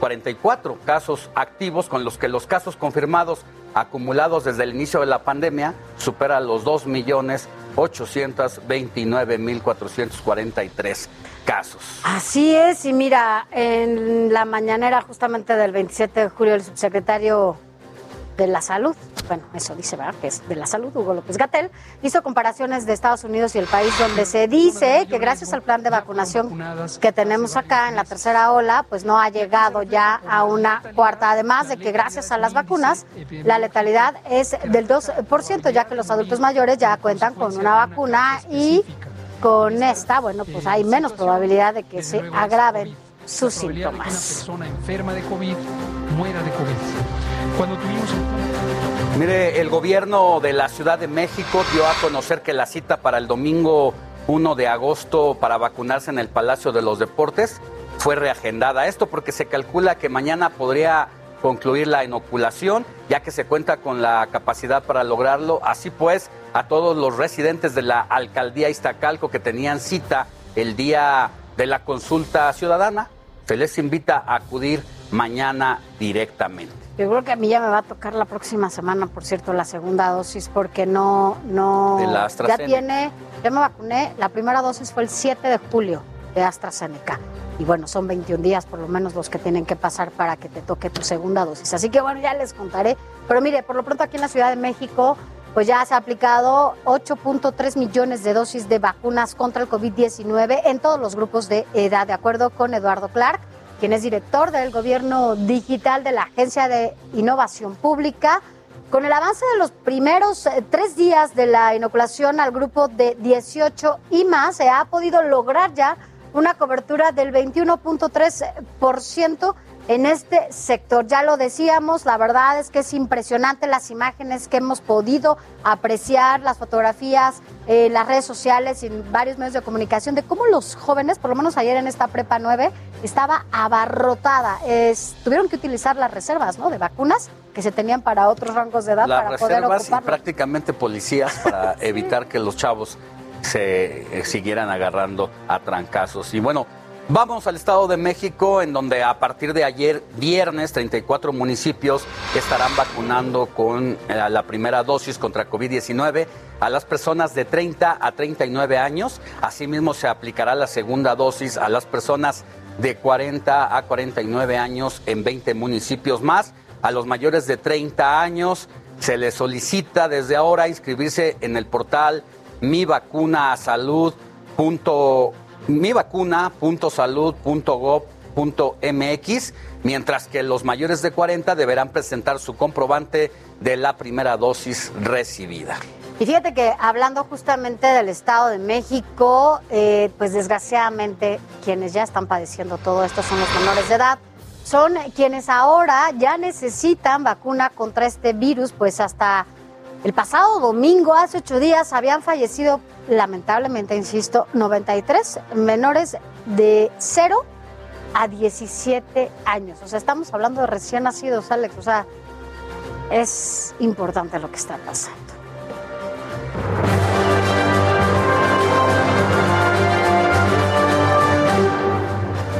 Y para hablar justo de este tema sobre eh, brote en menores, hoy platicamos con un pediatra que ha atendido a niños con este virus. Se trata del doctor Rodrigo Hiroshi González Luna. Eh, pues él es inmunólogo, alergólogo y pediatra. Y agradecemos que esté con nosotros, doctor, para que nos cuente qué es lo que está viviendo y cuál es su experiencia en, este, en esta situación respecto a lo que había ocurrido al inicio de la pandemia. Gracias por la invitación. Sí, claro, eh, actualmente estamos viendo pacientes eh, en etapa pediátrica ya con datos clínicos de, de COVID. Eh, es importante señalar que si bien existe esta creencia de que los niños no están teniendo, no estaban teniendo cuadros severos o cuadros muy graves, actualmente se ha visto que ya, pues afortunadamente, eh, la gente está un poco más sensibilizada respecto a, detectar los síntomas eh, clásicos o los síntomas que se están presentando en los niños, como son dolor de cabeza, fiebre, mareo, dolor abdominal, eh, cuadros catarrales. Entonces, sí, actualmente es lo que estamos, lo que estamos viendo en los diversos hospitales, servicios de urgencias. Doctor Rodrigo Hiroshi, em, efectivamente al inicio, bueno, se tenía otra creencia, como usted nos estaba diciendo, y sin embargo hoy los, los síntomas se están manifestando de otra manera en los niños y las niñas de 0 a 17 años, hablando de, de la infancia. Pues, eh, ¿cómo detectar ahora en casa que el niño o la niña está contagiado cuando antes se creía otra cosa? ¿Cuáles los síntomas ahora que se han manifestado incluso con esta nueva variante? Eh, actualmente los síntomas que presentan los niños y con los que son eh, los que hay que eh, observar o buscar detalladamente son dolor de cabeza, dolor de garganta, dolor abdominal, diarrea, que es un cuadro, un síntoma que estamos viendo muy frecuentemente, fiebre de mal, bueno, de mala evolución. también tenemos malestar general, dolor muscular, dolor articular. Eh, generalmente tienen, sobre todo esto lo vemos mucho en niños entre los 5 y 10 años, que son los, eh, los niños que actualmente están teniendo más, más síntomas. Eh, es importante señalar que existe una variante considerada grave o considerada eh, importante por el riesgo que esto conlleva a, múltiples sistemas, como es el síndrome inflamatorio multisistémico pediátrico, que es una afección potencialmente mortal. Digamos que es una respuesta exagerada del sistema inmunológico en respuesta a la infección por COVID, por SARS-CoV-2. Doctor Hiroshi, ¿está teniendo usted entonces mayor, eh, mayores consultas que hace unos meses? Eh, sí, lo estamos este, viendo un poco más frecuentemente. Esto, como se los menciono, eh, a raíz sobre todo, uno de que pues actualmente los que no están siendo vacunados aquí en nuestro país pues son los, los niños y aparte pues eh, la gente está detectando un poco más eh, de manera más temprana los casos en los, en los niños. De ahí que sea importante conocer estos síntomas. ¿no? Doctor, ¿usted coincide en que los niños y las niñas deben de ser integrados a este esquema de vacunación nacional para evitar este tipo de cosas y sobre todo saber si pronto saldrá ya una vacuna? Se hablaba de Pfizer, que podría ser el que estaba ya en los ensayos de esta vacuna infantil. Sí, de hecho, Pfizer actualmente está indicada en pacientes ya en Estados Unidos, en pacientes arriba de los 12 años de edad, que es en lo que actualmente en los pacientes eh, que se están eh, viendo afectados. De ahí que es importante eh, también introducirlos al, a, la- a las campañas de vacunación, sobre todo porque particularmente los niños son transmisores de enfermedades eh, infectocontagiosas de manera ideal. Esto por las características de su sistema inmunológico y por los hábitos que tienen en sí los niños, ¿no? Entonces es muy importante también recalcar la importancia de la sana distancia, del uso de cubrebocas en niños mayores de dos años, eh, pues el mantener el esquema de vacunación aparte de los, de, de- hablando de vacuna de COVID, pero bueno, eh, justamente los esquemas de vacunación eh, actualizados, las consultas pediátricas, el seguimiento por, su- por los médicos pediatras, justamente para detectar de manera temprana y referir oportunamente. ¿Qué dicen los inmunólogos como usted del regreso a clases, llueve, truene o relampaguee? Pues realmente es una medida, eh, pues hasta cierto punto eh, a considerar, sobre todo por lo que les lo que les comento, ¿no? Realmente eh, decirle a un niño que, sobre todo entre más pequeño, ¿no? Que se quede con una careta o se quede con un cubrebocas, pues realmente va a ser un poco complicado. Si eso le sumamos, que en promedio una clase, un salón de clases tiene entre 25 o 30 niños, pues esto va a ser un poco más complicado.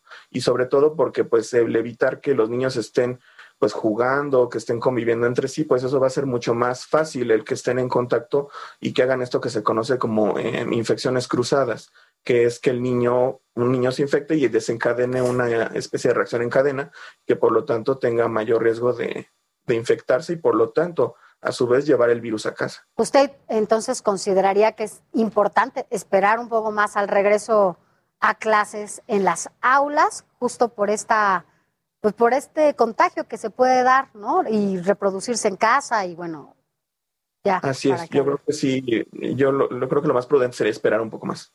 Sí, sobre todo cuando es verdad que México está viviendo la tercera ola, pero hay 15 países en el mundo que están en una cuarta ya. Eso nos habla, eh, y conociendo los antecedentes que han pasado eh, primero en Europa, en otros países y luego se repite en México, pues eso puede incluso ser detonante, que esta tercera ola pueda extenderse e incluso empezar una cuarta, pues también muy pronto. Sí, así es, sí es este importante, eh, sería importante esperar, sobre todo eh, pensando en que esto pues llegó para quedarse y que finalmente vamos a tener que aprender a vivir con esto y bueno, los niños que finalmente van a tener que adaptarse y adaptarnos nosotros también eh, como cuidadores o como padres, ¿no? Justamente a, a detectar y a obviamente eh, referir oportunamente. Claro. Finalmente, eh, doctor, ¿qué le recomienda a los papás, a las mamás, a los cuidadores de menores eh, para que sus hijos estén un poco más seguros? No sé, alguna clase de vitamina, cuáles los alimentos que deben de priorizar para que pues estén eh, por lo menos reforzando su sistema inmunológico. Eh, pues justamente tener una, una alimentación balanceada, acorde a la edad. Eh, como les mencionaba, tener eh, esquemas de vacunación acorde a la edad también actualizados, eh, continuar con un seguimiento pediátrico de crecimiento y desarrollo, también evitar el salir o el estar en lugares con aglomeraciones de manera, este, si se puede prevenir, eh, también eh, eh, lo- las cuestiones de la sana distancia, el uso de cubrebocas, el lavado de manos. Entonces es muy importante irlo eh, inculcando en los niños, por lo que les mencionaba también, justamente de que esto vamos a tener que aprender a vivir con ello y que de entre más pequeños nosotros le enseñemos a los niños a lavarse las manos, a evitar lugares aglomerados, a salir con cubrebocas, en, en, como les mencionaba también en niños mayores de dos años, eh, sobre todo a los cuidadores, a los papás, pues el lavado de manos después del cambio del pañal, antes de preparar los alimentos, antes de preparar el, eh, el vestir al niño, eh, bañarlo, etcétera. Este tipo serían de cuestiones, yo creo que serían las más importantes para evitar el, eh, la transmisión de la, de la infección. Pues muchas gracias, doctor Hiroshi González. Que tenga muy buen día. Usted es inmunólogo y nos gustaría que ojalá ya no seguiría, siguiera recibiendo en su consultorio a más menores con estas, estos problemas de COVID-19 que los atendiera por otras causas, por observación nada más, pero también dependerá mucho del cuidado en casa y de los padres. Que tenga buen día. Igualmente, gracias. Gracias, doctor. Y mira, justamente, Alex, sobre esta pandemia que estamos todavía metidos, a nadie, que nadie se relaje, pues lo que tiene que ver con la educación. El presidente Andrés Manuel López Obrador, un poco lo que decías, ¿no? O sea, el regreso a clases eh, presenciales, pues él insiste en que es necesario porque pues en las escuelas eh, cerradas se daña, si, si las escuelas man- se mantienen cerradas, pues se daña la educación de niñas, niños y, y bueno, pues incluso de los padres de familia. Aseguró también que a nivel mundial somos el segundo país con el sistema educativo suspendido por más tiempo debido al COVID-19, pero también hay que decirlo, ¿cómo están las escuelas públicas? ¿Cuál es la realidad de las escuelas públicas? ¿Qué está pasando? Este cierre de aulas, eh, bueno, sirvió un poco para saber si las aulas iban a estar bien, ya en infraestructura las acomodaron, tienen agua. ¿Cuál es la situación actual? ¿no? Sobre eso no hemos conocido un solo reporte de quien es la secretaria de Educación Pública, a quien no se le sabe dónde anda, brilla por su ausencia. Y eso es lo que debería de estar haciendo junto con el presidente de la República, enseñar, mostrar, hacer un recorrido por escuelas para comenzar a reactivarlas, porque ya escuchábamos a los padres de familia a partir de la Asociación de la Unión de Padres de Familia, de que hay escuelas donde incluso se robaron hasta las puertas. Sí, fueron vandalizadas. Entonces esa situación es complicada y no hemos conocido nada al respecto. Así es, como dices, brilla por su ausencia y las niñas y los niños, pues sí, efectivamente necesitan regresar a las aulas. Es un tema de salud mental, pero no sabemos a qué van a regresar, ¿no? O sea, ¿cómo vas a mandar a tu hijo si no hay agua y lo que se requiere es que se laven las manos, Así ¿no? es. Pero bueno, vamos a escuchar lo que dijo el presidente. Acerca del regreso a clases, desde luego que este, no es eh, obligatorio, nada por la fuerza, es voluntario. Pero sí necesitamos regresar a clases. Y bueno, después de esta información, le decimos que datos presentados por el INEGI señalan que el COVID es la segunda causa de muerte en México después de las enfermedades del corazón. Tan solo en el año 2020 se registró la muerte de más de 200 mil personas, es decir, 60% más solo por el virus, según datos de la Secretaría de Salud. Ciudad de México ocupa el primer lugar en defunciones por coronavirus.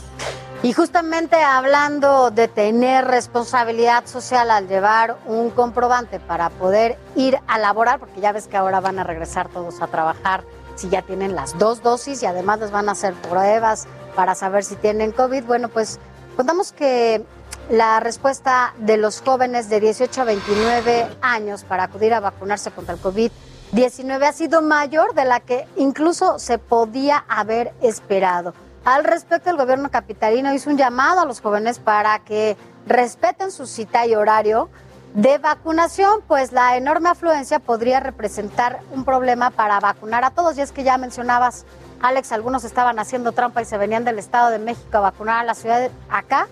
Y bueno, pues eso hizo también que hubiera una sobredemanda pues de vacunas. Escuchemos a Eduardo Clark, quien es director de Gobierno Digital. Es importantísimo para nosotros que nos ayuden a respetar el día, la hora y la alcaldía a la que estamos citando. Pero es insostenible eh, un, un esquema en el cual llegan 150% de las personas que esperamos. Por esta razón les pedimos su cooperación, por eso les pedimos no compartir comprobantes de domicilio con personas que no son de su hogar, les pedimos no hacer photoshops ni ese tipo de Y bueno, después del caos de ayer que ya le contábamos al inicio de esta transmisión eh, sobre la vacuna, ¿cómo siguen las cosas el día de hoy en la Prepa 9? Nuestro compañero Israel Lorenzana, que anda a bordo de su motocicleta y ya está ya en el lugar, nos tiene todos los detalles. Adelante, Israel, muy buenos días. Sofía, Alejandro, muy buenos días. Es un gusto saludarles esta mañana de sábado. Efectivamente, nosotros hemos estado durante toda esta semana muy al pendiente de estas sedes de vacunación para personas de 18 y hasta 29 años de edad. Esta vez estamos aquí en la preparatoria número 9, una de las sedes de la alcaldía Gustavo Madero, Y fíjate que las cosas no han cambiado mucho. Y esto te lo digo porque las filas eh, para poder acceder al biológico son larguísimas desde el primer día que fue el martes 27 y hasta hoy, que es el último día de vacunación en cinco alcaldías. Aquí en la Ciudad de México, las primeras cinco alcaldías, y me refiero a Tláhuac, Tlalpan, Benito Juárez, Miguel Hidalgo y la Gustavo Madero, hoy terminan precisamente de aplicar la vacuna Sputnik B a los jóvenes de 18 y 29 hasta 29 años de edad. Les voy a mostrar cómo está esta larga fila de personas.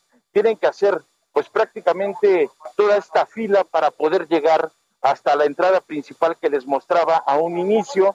Los jóvenes deberán de traer una identificación oficial y por supuesto el registro ante el gobierno federal, como ya lo mencionaban, es importante que sean por supuesto oriundos de las diferentes alcaldías que hemos mencionado para poder acceder a la vacuna, porque de por sí, bueno, pues el número es impresionante. Fíjense que nosotros hemos estado al pendiente durante todos estos procesos de vacunación y uno de los más grandes fue el de las personas de 60 años y más, pero la verdad es que los jóvenes han, han roto todos los récords. Israel, ¿alguno, ¿alguno te ha comentado desde a qué hora llegaron? Porque las filas para quienes nos escuchan a través de radio son inmensas, son enormes, no deja, no, no le veo fin a la que está ahí. ¿Cuánto? ¿No sabes más o menos hasta qué hora tenemos 20 segundos?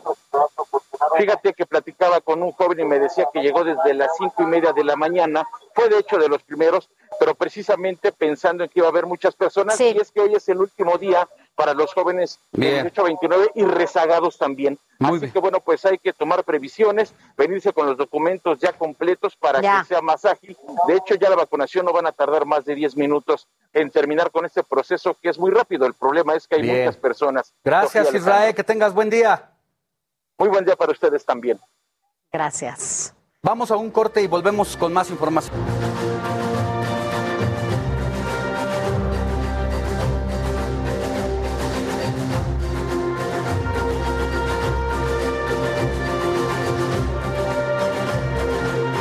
Informativo El Heraldo fin de semana con Alejandro Sánchez y Sofía García.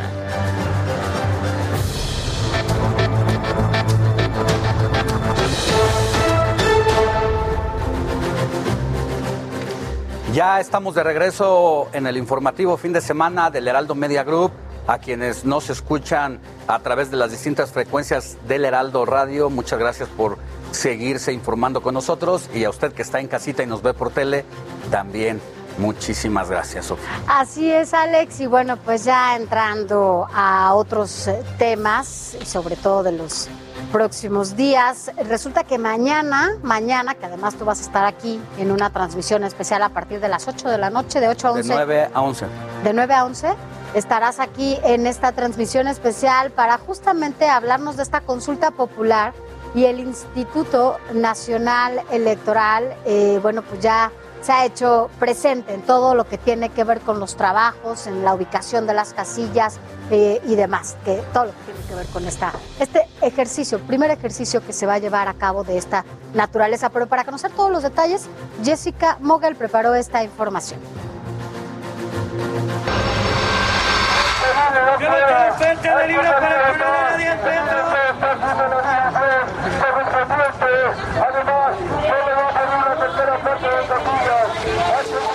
La Comisión de Quejas y Denuncias del Instituto Nacional Electoral aprobó por unanimidad de votos emitir una medida cautelar en contra del grupo parlamentario de Morena.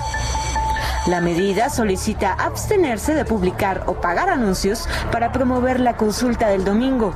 Como, como tutela preventiva para que precisamente el periódico La Jornada dejara de estar este, difundiendo estos mensajes que se atribuyen a la Diputación este, de Morena y que obviamente tienen que ver con la consulta popular.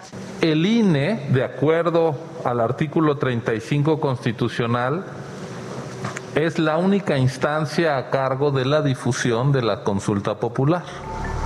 El panista Federico Cázar denunció a los diputados de Morena por las publicaciones en primera plana del periódico. Sobre los anuncios y pancartas que aparecieron esta mañana en el metro y el centro histórico de la Ciudad de México, el Consejo General de Línea adelantó que iniciarán una investigación al respecto.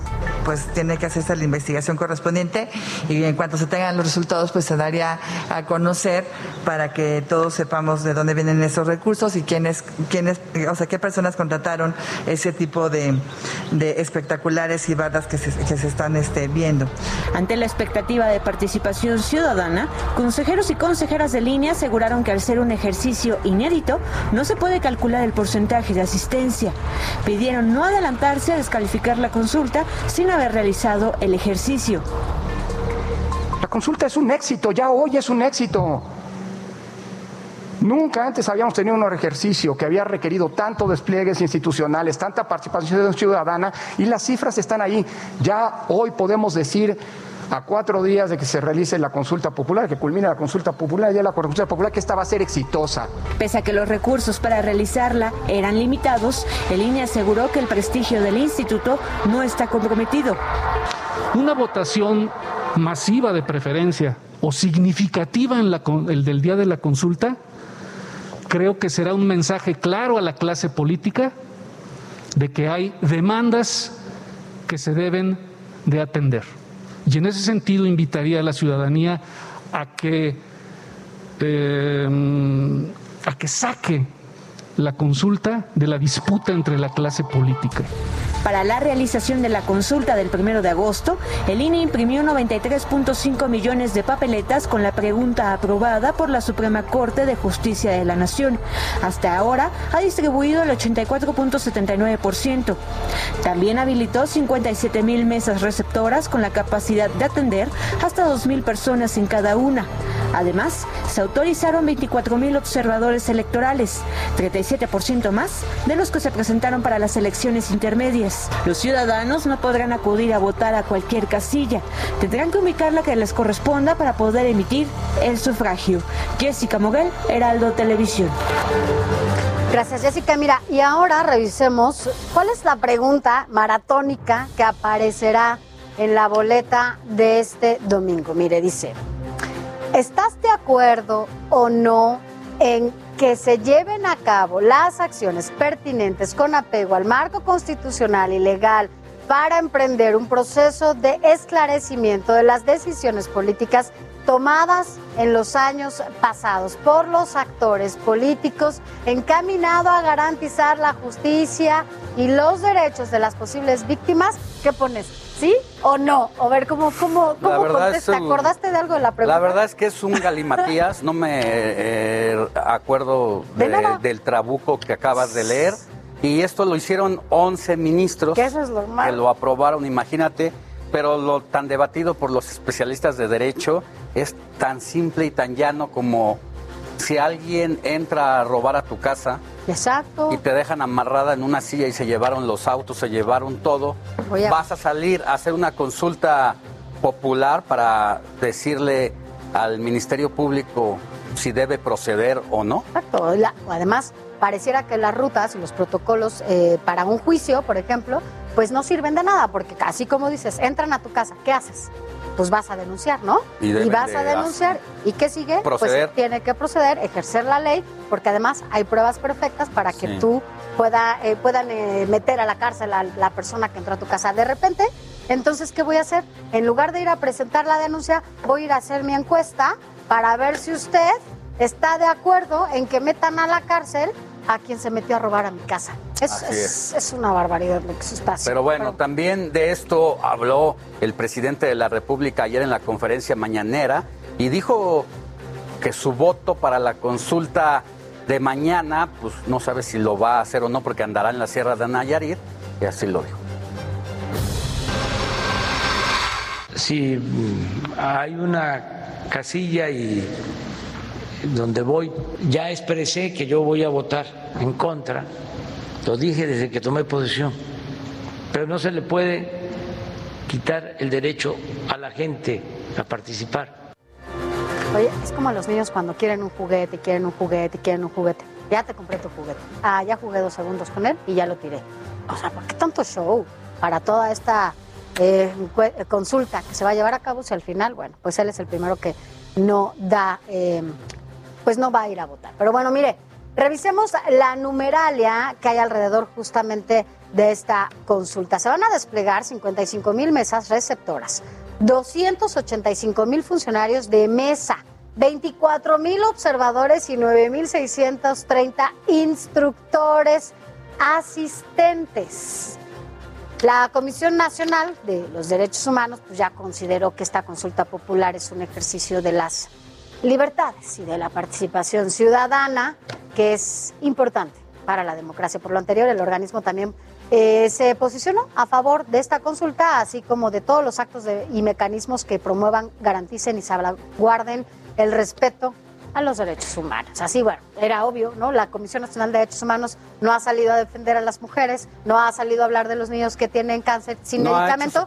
No ha hecho su papel, pero ya dijo que está muy bien la consulta. Parece una consulta al servicio de ya sabes quién y un organismo de derechos humanos en el mismo sentido pues la consulta popular se llevará a cabo en todo el país, por lo que autoridades en diversos estados, así como municipios, anunciaron la aplicación de ley seca, como sucede cuando se realizan elecciones. Veamos cuáles son las entidades que aplicarán esta medida. Veracruz, Puebla, Guanajuato, Coahuila, Chihuahua y Tabasco. El gobierno de la Ciudad de México desplegará más de 7.600 policías para vigilar el desarrollo de la consulta popular. Las autoridades dispondrán de los uniformados para salvaguardar la integridad de las 4.810 mesas receptoras y de los ciudadanos que acudan a las mismas. Oye, hay estados como Guerrero que incluso solicitó seguridad para que se llevara a cabo este ejercicio cívico y ya eh, solicitó pues al gobierno de Andrés Manuel López Obrador que envíen al gobierno federal que envíe seguridad para el ejercicio, para que mientras se lleve a cabo esta consulta estén resguardadas también todas las eh, casillas electorales. Pero mira, y en más de este tema, pues resulta que esta banda de rock, que además a ti te gusta mucho, ¿verdad? La maldita vecindad, promovió esta consulta popular con un concierto en la calle de Madero, en el Zócalo de la Ciudad de México.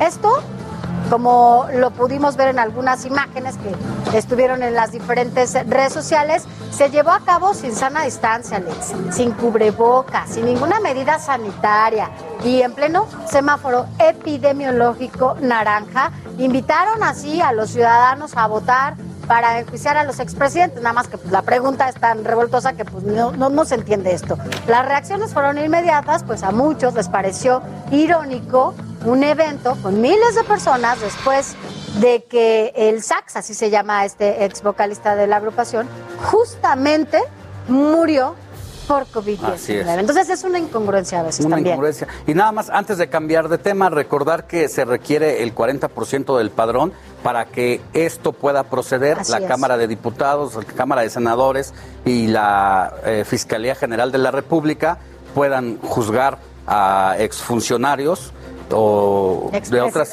o expresidentes y se requieren más de 37 millones que muchos dicen no se va a alcanzar. Estamos hablando del 40% del padrón electoral. Es demasiado lo que se necesita. Pero bueno, cambiando ahora sí de tema, en el inicio del programa les hablamos sobre la situación laboral del país y hace unos días Acción Ciudadana a la Pobreza elaboró el semáforo del trabajo digno con base en la encuesta nacional de ocupación y empleo que levanta el INEGI. Esto con el objeto de visibilizar la precariedad del trabajo en México y sus consecuencias en la economía. La conclusión es que el semáforo del trabajo digno está en rojo, pero ¿en qué región del país se concentra más la precariedad laboral? ¿Dónde hay más avances? ¿En qué estados residen más personas excluidas del trabajo de la República Mexicana? Bueno, pues todas estas preguntas, eh, como también cuáles son los cinco estados con mayor número de personas con trabajo eh, formal, cuáles son los cinco donde la precariedad es mayor, pues cada lugar, cada estado eh, tiene su propio, su propio semáforo y es por eso que para hablarnos más de este tema, agradecemos que esté con nosotros el vocero de Acción Ciudadana frente a la pobreza, Rodolfo Guzmán. Rodolfo, muy buenos días, ¿cómo está? Muy buenos días, Alejandro. Buenos días, Sofía. Buenos días al auditorio del Heraldo. Cuéntenos, ¿por dónde eh, empezamos con este tema? Pues podemos empezar por las, las cifras nacionales solamente para ubicar al auditorio cómo está la situación. digamos que la fuerza potencial de trabajo de este país somos 75 millones de personas que tenemos más de 15 años de edad y que estamos en condiciones de trabajar, es decir, que no somos ni estudiantes, ni somos jubilados, ni estamos discapacitados. 75 millones. De ellos, solo 9 millones de personas, 9 solamente, tienen lo que consideramos trabajo eh, digno, que sería tener un ingreso salarial suficiente para adquirir dos canastas básicas y tener seguridad social. 35 millones son, trabajan pero en condiciones precarias y hay un 24.6 millones de personas que están excluidas. Y empezaríamos por ahí. ¿Dónde está la población más excluida? Obviamente en los estados con mayor número de pobreza, donde hay menos desarrollo económico, menos desarrollo industrial. Y en ese sentido, en ese ranking, digamos, ocupa el primer lugar Chiapas con el 38% de su población excluida. Le sigue Tabasco, después Veracruz, después Hidalgo y está en quinto lugar el Estado de México. El Estado de México, que a pesar de ser una de las zonas más industrializadas del país, tiene un 35.8% de la población excluida. Son 290 mil personas que, están sin empleo. Y decir sin empleo es fundamentalmente aquí el porcentaje mayor de mujeres, es de noventa y tantos por ciento de mujeres que están en el hogar, así, están muy ocupadas, pero están en, en ocupaciones sin remuneración, cuidando a la familia, cuidando el hogar. Después tendríamos la, el ranking de, del trabajo precario. Y ahí el primer lugar es Puebla, otro estado con un gran desarrollo industrial.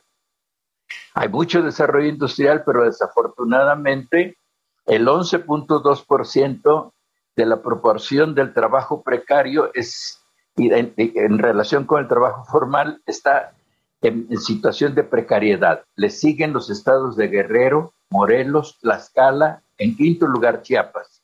En sexto lugar, Oaxaca y en el séptimo otra vez encontramos al Estado de México. Luego tenemos otra, otro ranking donde sí hay trabajo formal.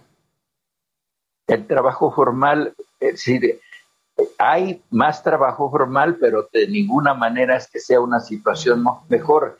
Podríamos decir que están un poco menos peor.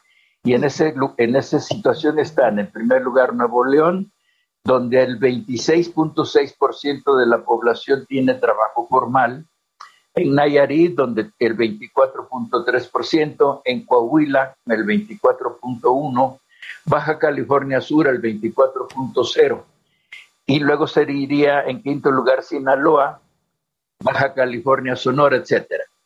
Ah, este, estos son, digamos, el, el ranking más importante. Tenemos, hicimos otro también porque una, uno de los problemas que se ha presentado en el país es que la mayor parte de la población se quedó sin defensa sindical. Entonces hay en, ese, en esa situación donde no hay mecanismos de defensa de los derechos laborales, están Michoacán, Chiapas, Oaxaca, Puebla, Tlaxcala.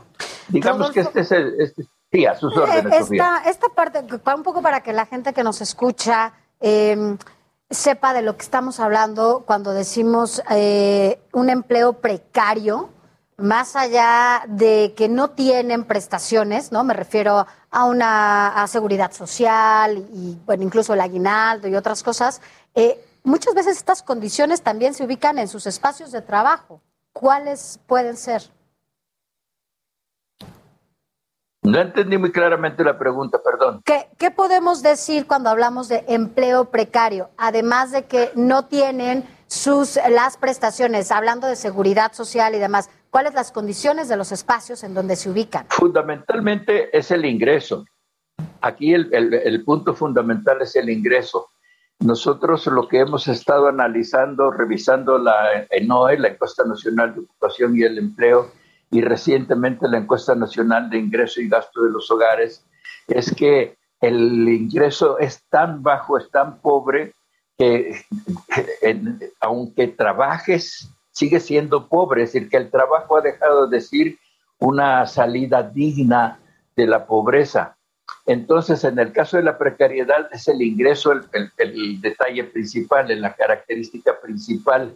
No les alcanza, quienes tienen trabajo precario, no les alcanza el ingreso laboral para adquirir dos canastas básicas. No les alcanza para educación, no les alcanza para la distracción, no les alcanza para muchas otras cosas. Y después de eso se suma la falta de acceso a la salud porque el gasto en bolsillo en México, el gasto que, origina el cuidado de la salud es muy grande. Son miles de millones de pesos. Yo creo que ahora que Coneval haga la medición de la pobreza vamos a descubrir con precisión ese dato, pero es un dato muy importante. Si, si calculamos el gasto que hace el gobierno en salud, otro tanto equivalente es el que hacemos nosotros los ciudadanos en cuidar nuestra salud. ¿Por qué? Porque tenemos un sistema de salud que es insuficiente, es, es este, ineficiente. Es un privilegio solamente para quienes trabajan, pero quienes trabajan con patrones que aceptan afiliarte a la seguridad social. Sí. Así es. Pues estaremos viendo. Este, ¿Dónde pueden revisar este semáforo? Este semáforo se puede ver en www.frentealapobreza.mx. Ahí tenemos toda la información están los datos nacionales, están los datos por regiones. Eh, una de las situaciones que encontramos en el semáforo justamente es que la región del Valle de México, que incluye el Estado de México y la Ciudad de México, están entre, por ejemplo, los, la, la, región con más exclusión. Después le sigue la región sur-sureste, la región centro y finalmente la región norte. Ahí está toda la información que ustedes puedan tener al respecto. Sí, Alejandro. que muchas gracias, Rodolfo Guzmán, vocero de Fuerza Ciudadana, que de haber estado con nosotros y pues, vamos a consultar este trabajo realizado que seguramente tuvo modificaciones después de la pandemia. Sí, por supuesto, la pandemia lo que hizo fue agravar mucho más la situación, pero ya existía por razones estructurales, es decir, dejamos que se cayera el salario mínimo, este, dejamos sin defensa a los trabajadores, permitimos el outsourcing que ahora está, se está metiendo reversa al respecto. Ahí vamos. Bueno, gracias Rodolfo Guzmán, que tenga buen fin de semana. Gracias a ustedes. Gracias. a ustedes. Muy buen fin de semana. Buen fin de semana. Y mira, Alex, vámonos a otros temas, a otros que a ti te gustan, que ahorita me vas a decir. Y es que el gobernador electo de Nuevo, de, sí, Nuevo León, Samuel García, presentó tres impugnaciones ante el Tribunal Electoral del Poder Judicial de la Federación. Esto en relación a la multa de 55 millones de pesos que impuso el INE por las stories, estas stories que usted veía en el Instagram de su esposa Mariana Rodríguez, una importante influencer, sobre todo también en ese estado. Este viernes el mandatario electo entregó a la sala regional Monterrey eh, del tribunal dos juicios para la protección de los derechos políticos electorales uno a nombre de su esposa y otro firmado por él mismo. También interpuso un recurso de apelación contra la resolución que sanciona a su partido por no reportar como gasto de campaña las publicaciones de la influencer en su cuenta de Instagram. Mencionó que el Instituto Nacional Electoral solo le quiere poner precio como una cosa, como una empresa a Mariana. Desconoce eh, que es su esposa, que la, que consideró con esa resolución el órgano electoral, pues ancho el respeto que se habían ganado. Así lo detalló y sumaron también que pues todas las publicaciones como gasto de campaña, inclusive una donde felicitaba a Luis Donaldo Colosio después de la jornada de votación. Así que bueno, pues añadió que hubo que no hubo ningún cobro, que no se cobró absolutamente nada durante esta campaña en el Instagram de su esposa. Así que bueno, pues ya fue a impugnarlo. Aquí hemos tenido, Alex y yo, algunas diferencias. Por ejemplo. No, así es. Yo estoy de acuerdo con Daniela Rabel y con Rodrigo Ruiz de que no se le puede dar un trato de marca antes de que es su compañera de vida, ¿no? Y en eso empezó el debate, se impuso la mayoría a favor, eh, pero yo creo que como dicen, están cosificando a Mariana. No, no están cosificando a Mariana porque en absoluto se están refiriendo a su persona, se están refiriendo a su nombre como una marca, no es ella, no se está hablando de Mariana mujer, se está hablando de Mariana, eh, no recuerdo el apellido, como la marca que ella registró. En absoluto podemos cosificar algo que Mariana Rodríguez, que, que, se está ah, utilizando como una marca y que además ella misma decidió que se utilizara como una marca. Nadie más, ella misma fue a registrarlo. Nadie ha hablado de su persona, sino de su marca. Y entonces él utiliza una marca, yo me pongo, yo me pongo yo una marca, por decir algo, tú te Alex Sánchez. Entonces yo me pongo una chamarra en donde yo sé que a partir de esa chamarra yo voy a tener algunos beneficios, dependiendo de a dónde vaya, ¿no? Pues entonces, sí van a decir que onda con, ¿Estoy cosificando a Alex? Pues o, estoy utilizando tu nombre. Yo seguiría usando el caso específico de Mariana. No. De que Mariana no le cobró un solo peso, no, no lo puede justificar y argumentar el INE. Y en todo caso también pues hay un atentado a la libertad de expresión, porque resulta que entonces una mujer o un hombre, si fuera el caso a la inversa, no puede manifestarse a favor eh, del trabajo que está haciendo su compañero de vida no sé, eso es, eso es un debate. El tema es que él estaba en una campaña. Que el Tribunal Electoral lo va a tener precisamente porque él estaba, eh, no ella, pues no pueden sancionar a él por lo que ella hizo. Pero, pero estaba utilizando ese espacio público, es un espacio para hacerse publicidad. Suponiendo sin conceder lo que dicen los argumentos que están sancionando a Mariana, Todavía falta que lo revise el tribunal y ahí va a venir algo peor, que no consideraron y que el INE no hizo su trabajo bien.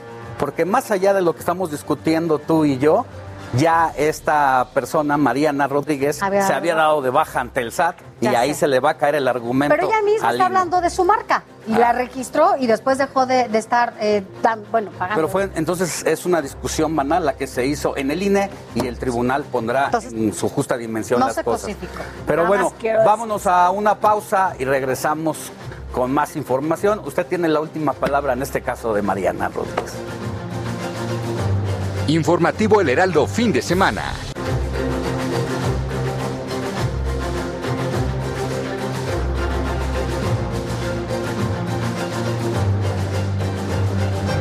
Informativo El Heraldo fin de semana con Alejandro Sánchez y Sofía García.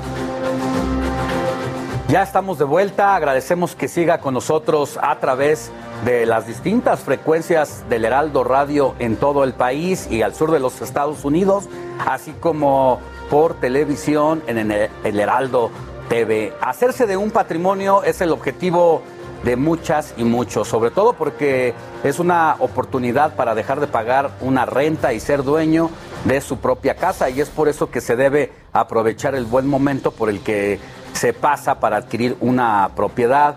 Entre las opciones últimamente destaca Querétaro y Mérida. Y hoy tenemos a Luis Ramírez para que nos hable de este asunto. Luis Ramírez de Mundo Inmobiliario. ¿Cómo estás, Luis? Creo Alejandro, muy bien, muchas gracias. Buenos días, te mando un saludo eh, igualmente a Sofi. Bueno, en efecto, siempre hay que echar un vistazo respecto de dónde adquirir un inmueble. Y es que déjenme decirles que eh, por el mismo precio por el que te compras un inmueble en ciudades como Guadalajara, México, Monterrey, puedes comprar un inmueble a las afueras de las ciudades, a lo mejor por el mismo precio, pero con más metros cuadrados, mejores ubicaciones, o bien, eh, por supuesto, a lo mejor los mismos metros cuadrados pero muchísimo menos dinero. Hablábamos justo de Querétaro, Mérida, dos ciudades que han tenido, pues, eh, digamos que un boom en el sentido de la oportunidad.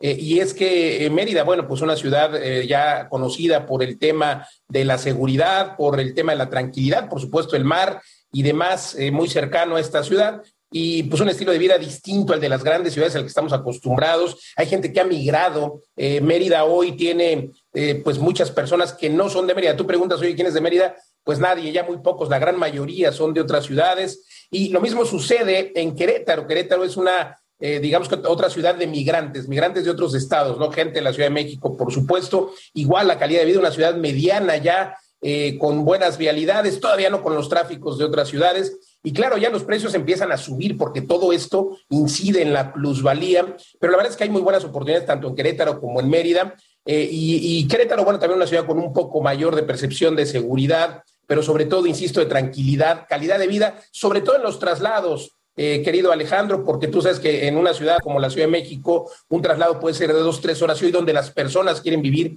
es en ciudades de 15 minutos, en edificios de 15 minutos. ¿Qué quiere decir 15 minutos? 15 minutos que eh, puedes llegar caminando a cualquier escuela, banco, eh, por supuesto, centro comercial, médicos, etcétera. 15 minutos caminando o 5 minutos en coche o bicicleta. Eso es lo que buscan las personas con todo el pandemia. Entonces, hoy, gracias al home office otra vez, gracias al school office, a pesar de que ya van a regresar las escuelas y demás, bueno, muchas personas han planteado cambiarse a ciudades como Querétaro, como Mérida, donde, eh, pues, insisto, eh, al ser ciudades medianas y nuevas, pues tienen muy buenas ofertas mayor amplitud y demás. Y para que se den una idea, hoy podemos encontrar, por ejemplo, eh, Smart Depas, de los que hacemos en vivelasrentas.com, Smart Depas, espacios inteligentes desde 600 mil pesos, que además se dan rentabilidades arriba del 10%. Esto en Querétaro, igual en Mérida tenemos un edificio increíble, por ejemplo, a 50 metros del Paseo Montejo. La verdad es de que en un lugar extraordinario, llegas caminando también a 50 metros del Monumento a la Patria,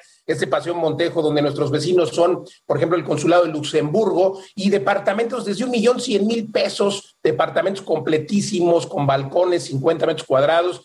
Increíble, yo con mucho gusto invito a tu audiencia a que se den una vuelta a estas ciudades, a Mérida, a Querétaro, o que se den una vuelta a mi página Vive de las Rentas Com, y sobre todo a que tengan una sesión de coaching que con mucho gusto mi equipo de asesoría patrimonial de Mundo Inmobiliario, que por cierto hoy escuchamos el programa aquí a las 4 de la tarde por esta emisión de El Heraldo Radio, sábados 4 de la tarde y los jueves a las 10 de la noche, por aquí escúchenme por favor, Mundo Inmobiliario y me encuentran en todos lados por si quieren mandarme un mensaje para que les demos esta asesoría patrimonial de 40 minutos, un coaching donde les diremos cinco lugares donde invertir, entre ellos, por supuesto, Querétaro y Mérida. ¿Qué tienen que hacer? Solamente mandarme un mensaje a mis redes sociales.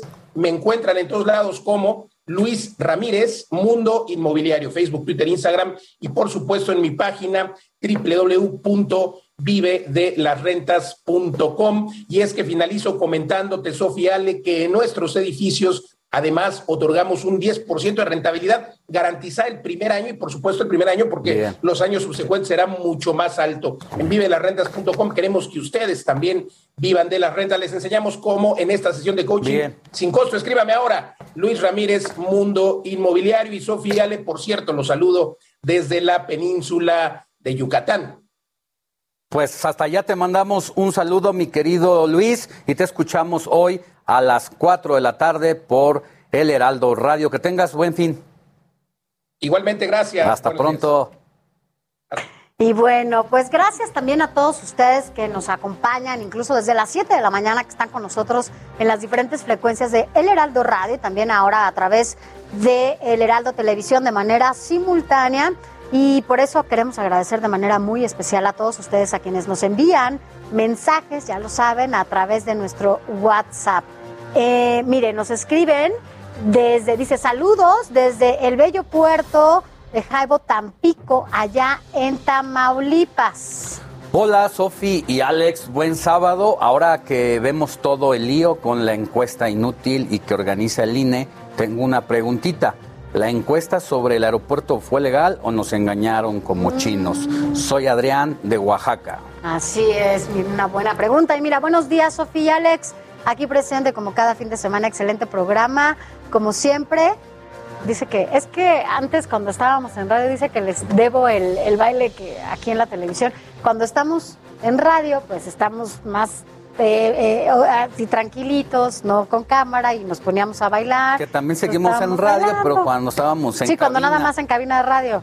Así es. Y bueno, dice que les debo. Es Adriana la que, la que nos escribe. Gracias por escribirnos. Hola, buenos días a los dos. Los escucho cada fin de semana. Muy bueno el programa. Y ustedes muy profesionales. Saludos y bendiciones, Sofi y Alex. Buen fin de semana. El taxi es el empleo de los desempleados. Yo fui camionero más de 35 años y ahora ando en el taxi. Cuídese mucho. Así es, también dice buenos días Sofi y Alex, pasando aquí a reportarme como cada fin de semana. Saludos, Pati de Mentes. Pati, un beso, ya te conocemos también de manera personal. Un abrazo, gracias a todos ustedes por estar con nosotros y es momento de saber qué hay en la actividad deportiva de este fin de semana con Adrián Caloca. Adelante, Adrián.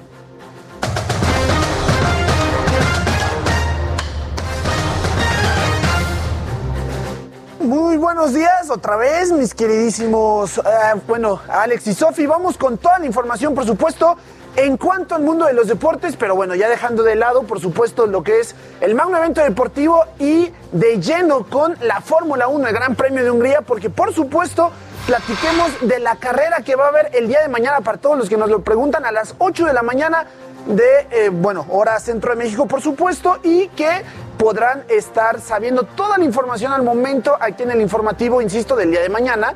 Pero de instante podemos decir cómo quedó la clasificación en este Gran Premio de Hungría con la pole position o el primer lugar para el británico Lewis Hamilton, que recordemos que él, pues aparte de ser el campeón, viene de haber ganado la carrera pasada. El 1-2 lo hace Mercedes, pues en segundo lugar estará su compañero o coequipero, el finlandés Valtteri Bottas, y el 3-4 para la carrera de mañana la hará justamente en tercera posición el holandés Max Verstappen y en cuarto lugar el mexicano Sergio Checo Pérez. Entonces, desde estos lugares de la parrilla saldrán de arranque justamente para la carrera del día de mañana. Y también del día de mañana, para cerrar con broche de oro este fin de semana, está la final de la Copa Oro, en donde veremos a la otra selección mexicana de fútbol varonil disputar una vez más este trofeo, el más importante de la zona, frente a la selección de los Estados Unidos. Este partido se llevará a cabo por primera ocasión en la ciudad de Las Vegas, en el nuevo estadio de los Raiders, en el Al Giant Stadium, en donde va a jugarse a las siete y media de la noche. Para que estén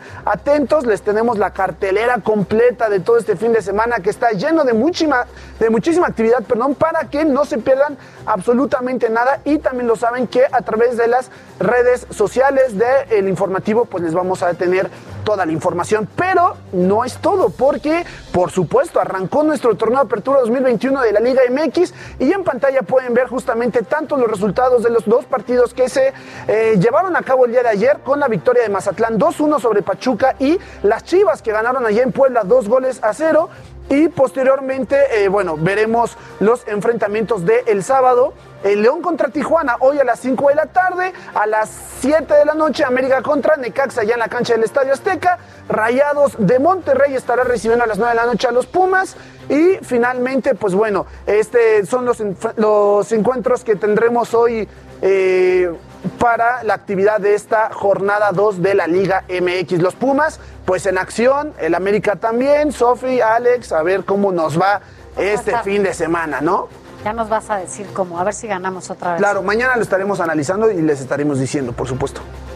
Muy bien, mi querido Adrián, pues ¿no? Pero bueno, eh, pasamos también un poco más con información acerca de lo que para muchos el argentino Diego Armando Maradona fue un dios del fútbol tras su trágica muerte. Marcelo Salvador, un fanático que tuvo la suerte de conocer en vida al argentino, decidió hacer una nueva iglesia maradoniana para rendirle homenaje al Pelusa. ¿Sabe dónde la puso? Pues en Puebla, y aquí está la historia. En el pueblo mágico de Cholula, Puebla, desde la cima del cerro más alto hasta el rincón más oculto, resaltan sus 150 centros adoratorios y 37 iglesias. Pero hay una que, aunque no es reconocida por ninguna religión, sí por miles de fanáticos que ya se han dado cita para rezar o admirar a Diego Armando Maradona, al que muchos también llaman Dios. Y por ahí entra un argentino corriendo. Yo dije, me van a saltar. Se tiró en el cuadro y empezó a rezar empezó a rezar y es lo que él creía, ¿no? Todo esto se llama agradecimiento, agradecimiento a Maradona que me dio una identidad, que me hizo creer, creer en algo, me hizo luchar sin dañar a nadie. Lo mismo que hizo Maradona, Maradona no dañó a nadie, se dañó él, digamos. Marcelo, fundador de la Iglesia Maradoniana, es argentino nacionalizado mexicano y radicado desde hace 18 años en San Andrés, Cholula. Es uno de los más grandes fanáticos del que para muchos ha sido el mejor futbolista en la tierra. Los argentinos estaban un poquito locos por el fútbol. Maradona marcó un antes y un después. Como en cualquier templo hay imágenes aquí del exjugador del Boca Juniors y debajo de ellas veladoras prendidas, sin dejar de lado una pila de agua bendita. Y cuéntame qué es lo que tienes aquí, qué es lo que la gente encuentra cuando vengan a la iglesia. Bueno, tenemos eh, lo primero las veladorcitas para Dieguito.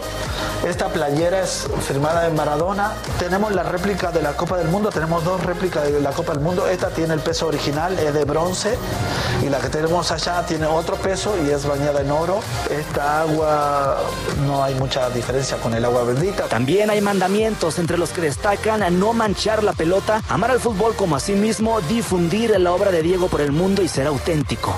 Será siempre tú mismo. Auténtico, no cambies. Aunque la gente te quiera cambiar, porque la gente tiene la tendencia de juzgarte o cambiarte. A este lugar llegan conocedores como Alberto, que más que considerar a Diego Armando como un ídolo, es casi un santo. Cuando estaba eh, Claudio Canilla y Luis Hernández, era un, un legado, un legado que todo argentino lo ama, todo el futbolista que, que, lo, cono- que lo conocimos, salimos de la grandeza y la pasión por su Boca Juniors y por su selección. Muy, muy padre y obviamente pues ya mañana hacerme un, un tatuaje de él. Incluso acuden a prender veladoras desde otros puntos de la República. Se levantaron a la mañana, se tomaron el avión y se vinieron acá. El señor solo quería venir a eso y se regresaban a la tarde. Estaban en Tabasco, viajaron toda la noche con sus hermanos más chicos y todo. Y antes de que yo abriera la iglesia, que la tenemos abierta de un horario muy amplio, estaban acá afuera en la puerta y acá se quedaron. Aunque es una sátira a la religión, ha dejado ver la admiración de más de 2.000 personas que han acudido desde su inauguración hace apenas dos semanas. Años anteriores yo escuchaba que hablaban de, de Maradona y, y siempre era polémica, pero de que yo abrí esto, por suerte y gracias a Diego, no hemos tenido nada, ni un solo insulto. Todo han sido aprobaciones. Marcelo no busca hacer negocio ni pide dinero como ofrenda. Quienes la han dejado se ha convertido en víveres para necesitados. Incluso iniciarán pláticas contra las adicciones mismas de las que fue presa el futbolista fallecido el pasado 25 de noviembre. Eso sí, tal ha sido la aceptación que fanáticos de otros grandes del fútbol no descartan rendir homenaje en vida a otros jugadores. No dudo que regreses a Puebla, porque el otro día estaba hablando uno que quiere poner un altar de Hugo Sánchez. Con imágenes de Temo Robles, Antonio Anistro, Heraldo Televisión.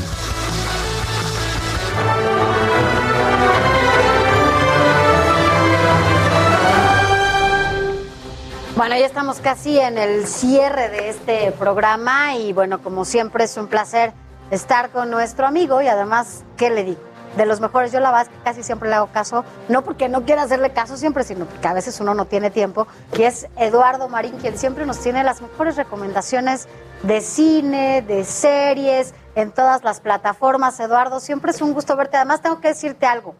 Esta semana sí vi una película, sí tuve tiempo de verla, bueno, fue el fin de semana, me encantó, se llamaba La última carta de amor.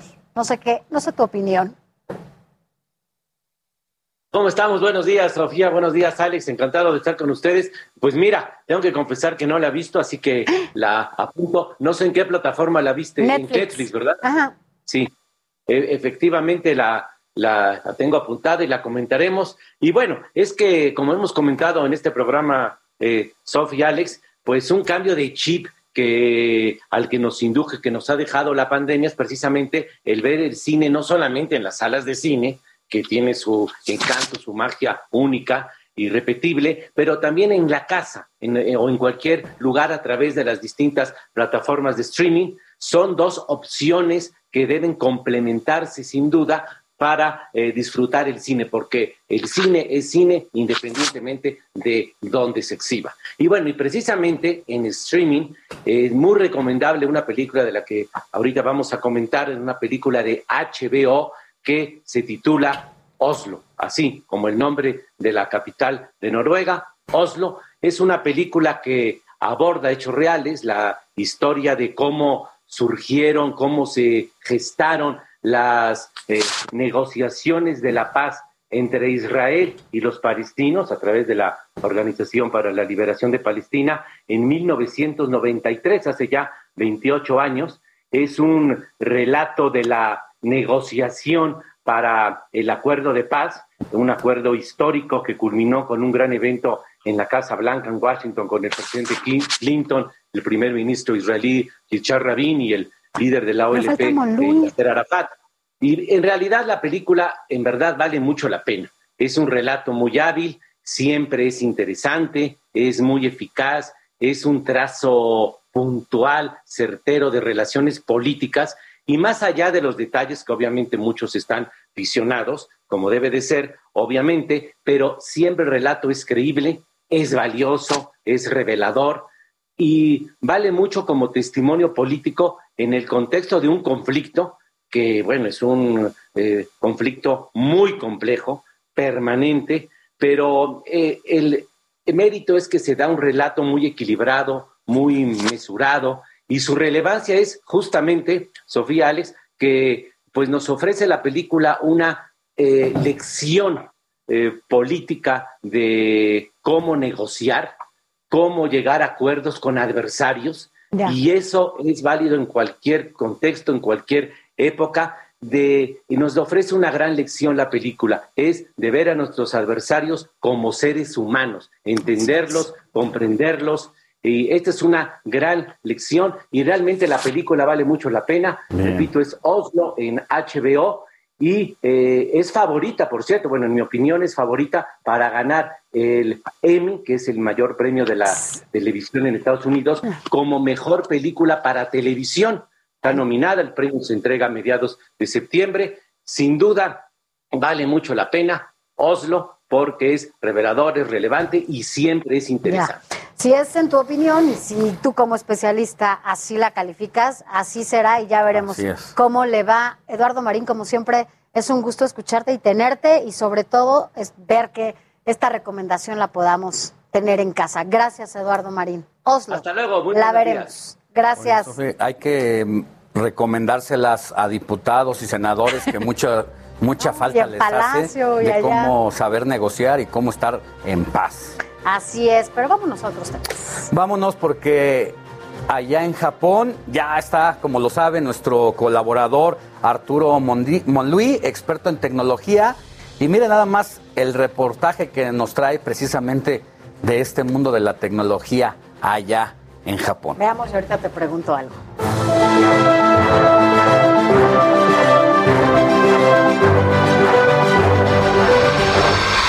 Sofía Alex, amigos del Heraldo Televisión.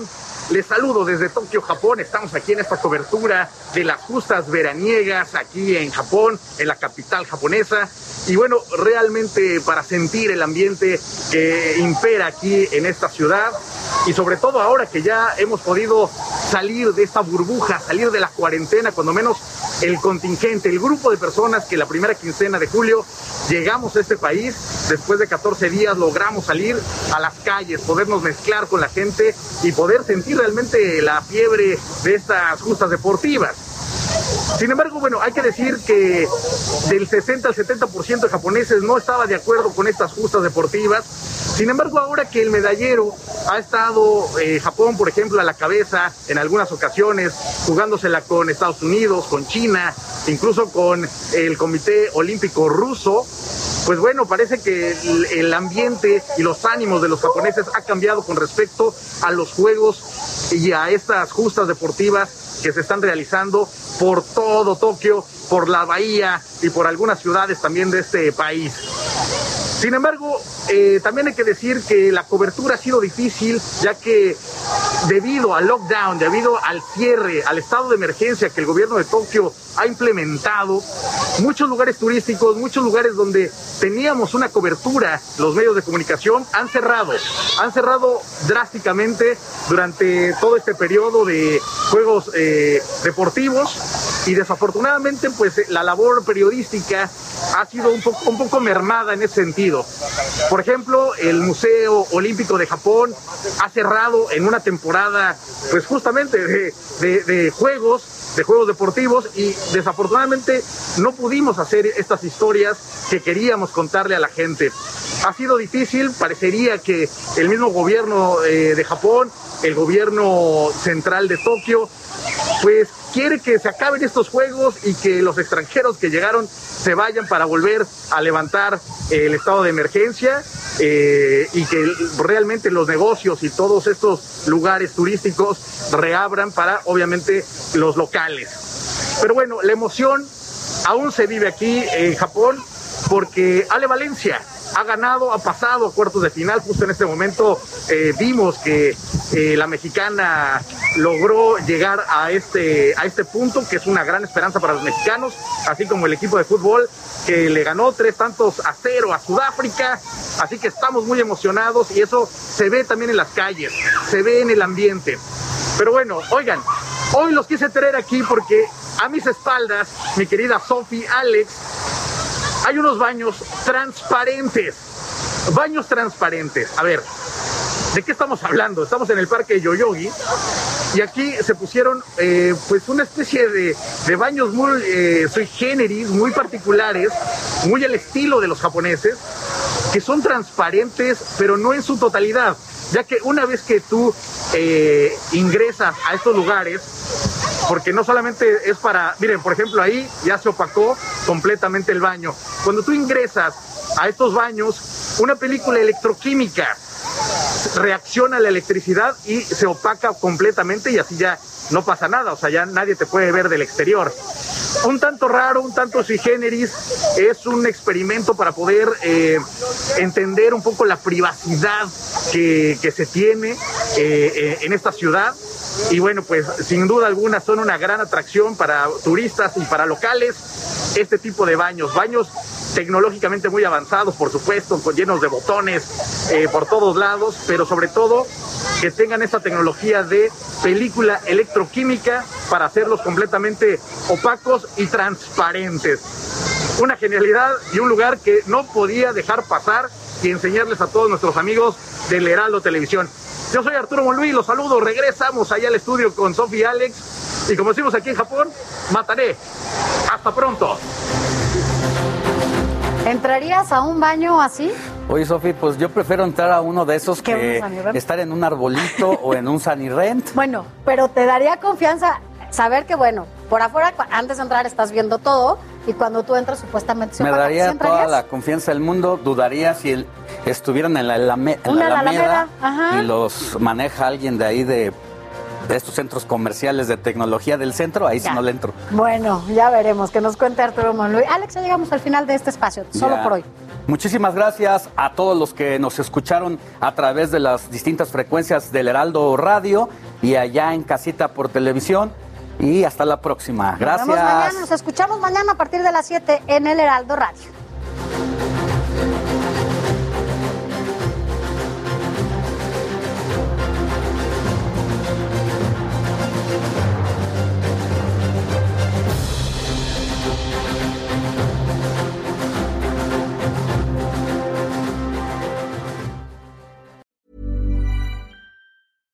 Ever catch yourself eating the same flavorless dinner three days in a row? Dreaming of something better? Well, HelloFresh is your guilt-free dream come true, baby. It's me, Kiki Palmer. Let's wake up those taste buds with hot, juicy pecan-crusted chicken or garlic butter shrimp scampi. Mm. Hello Fresh. Stop dreaming of all the delicious possibilities and dig in at HelloFresh.com. Let's get this dinner party started.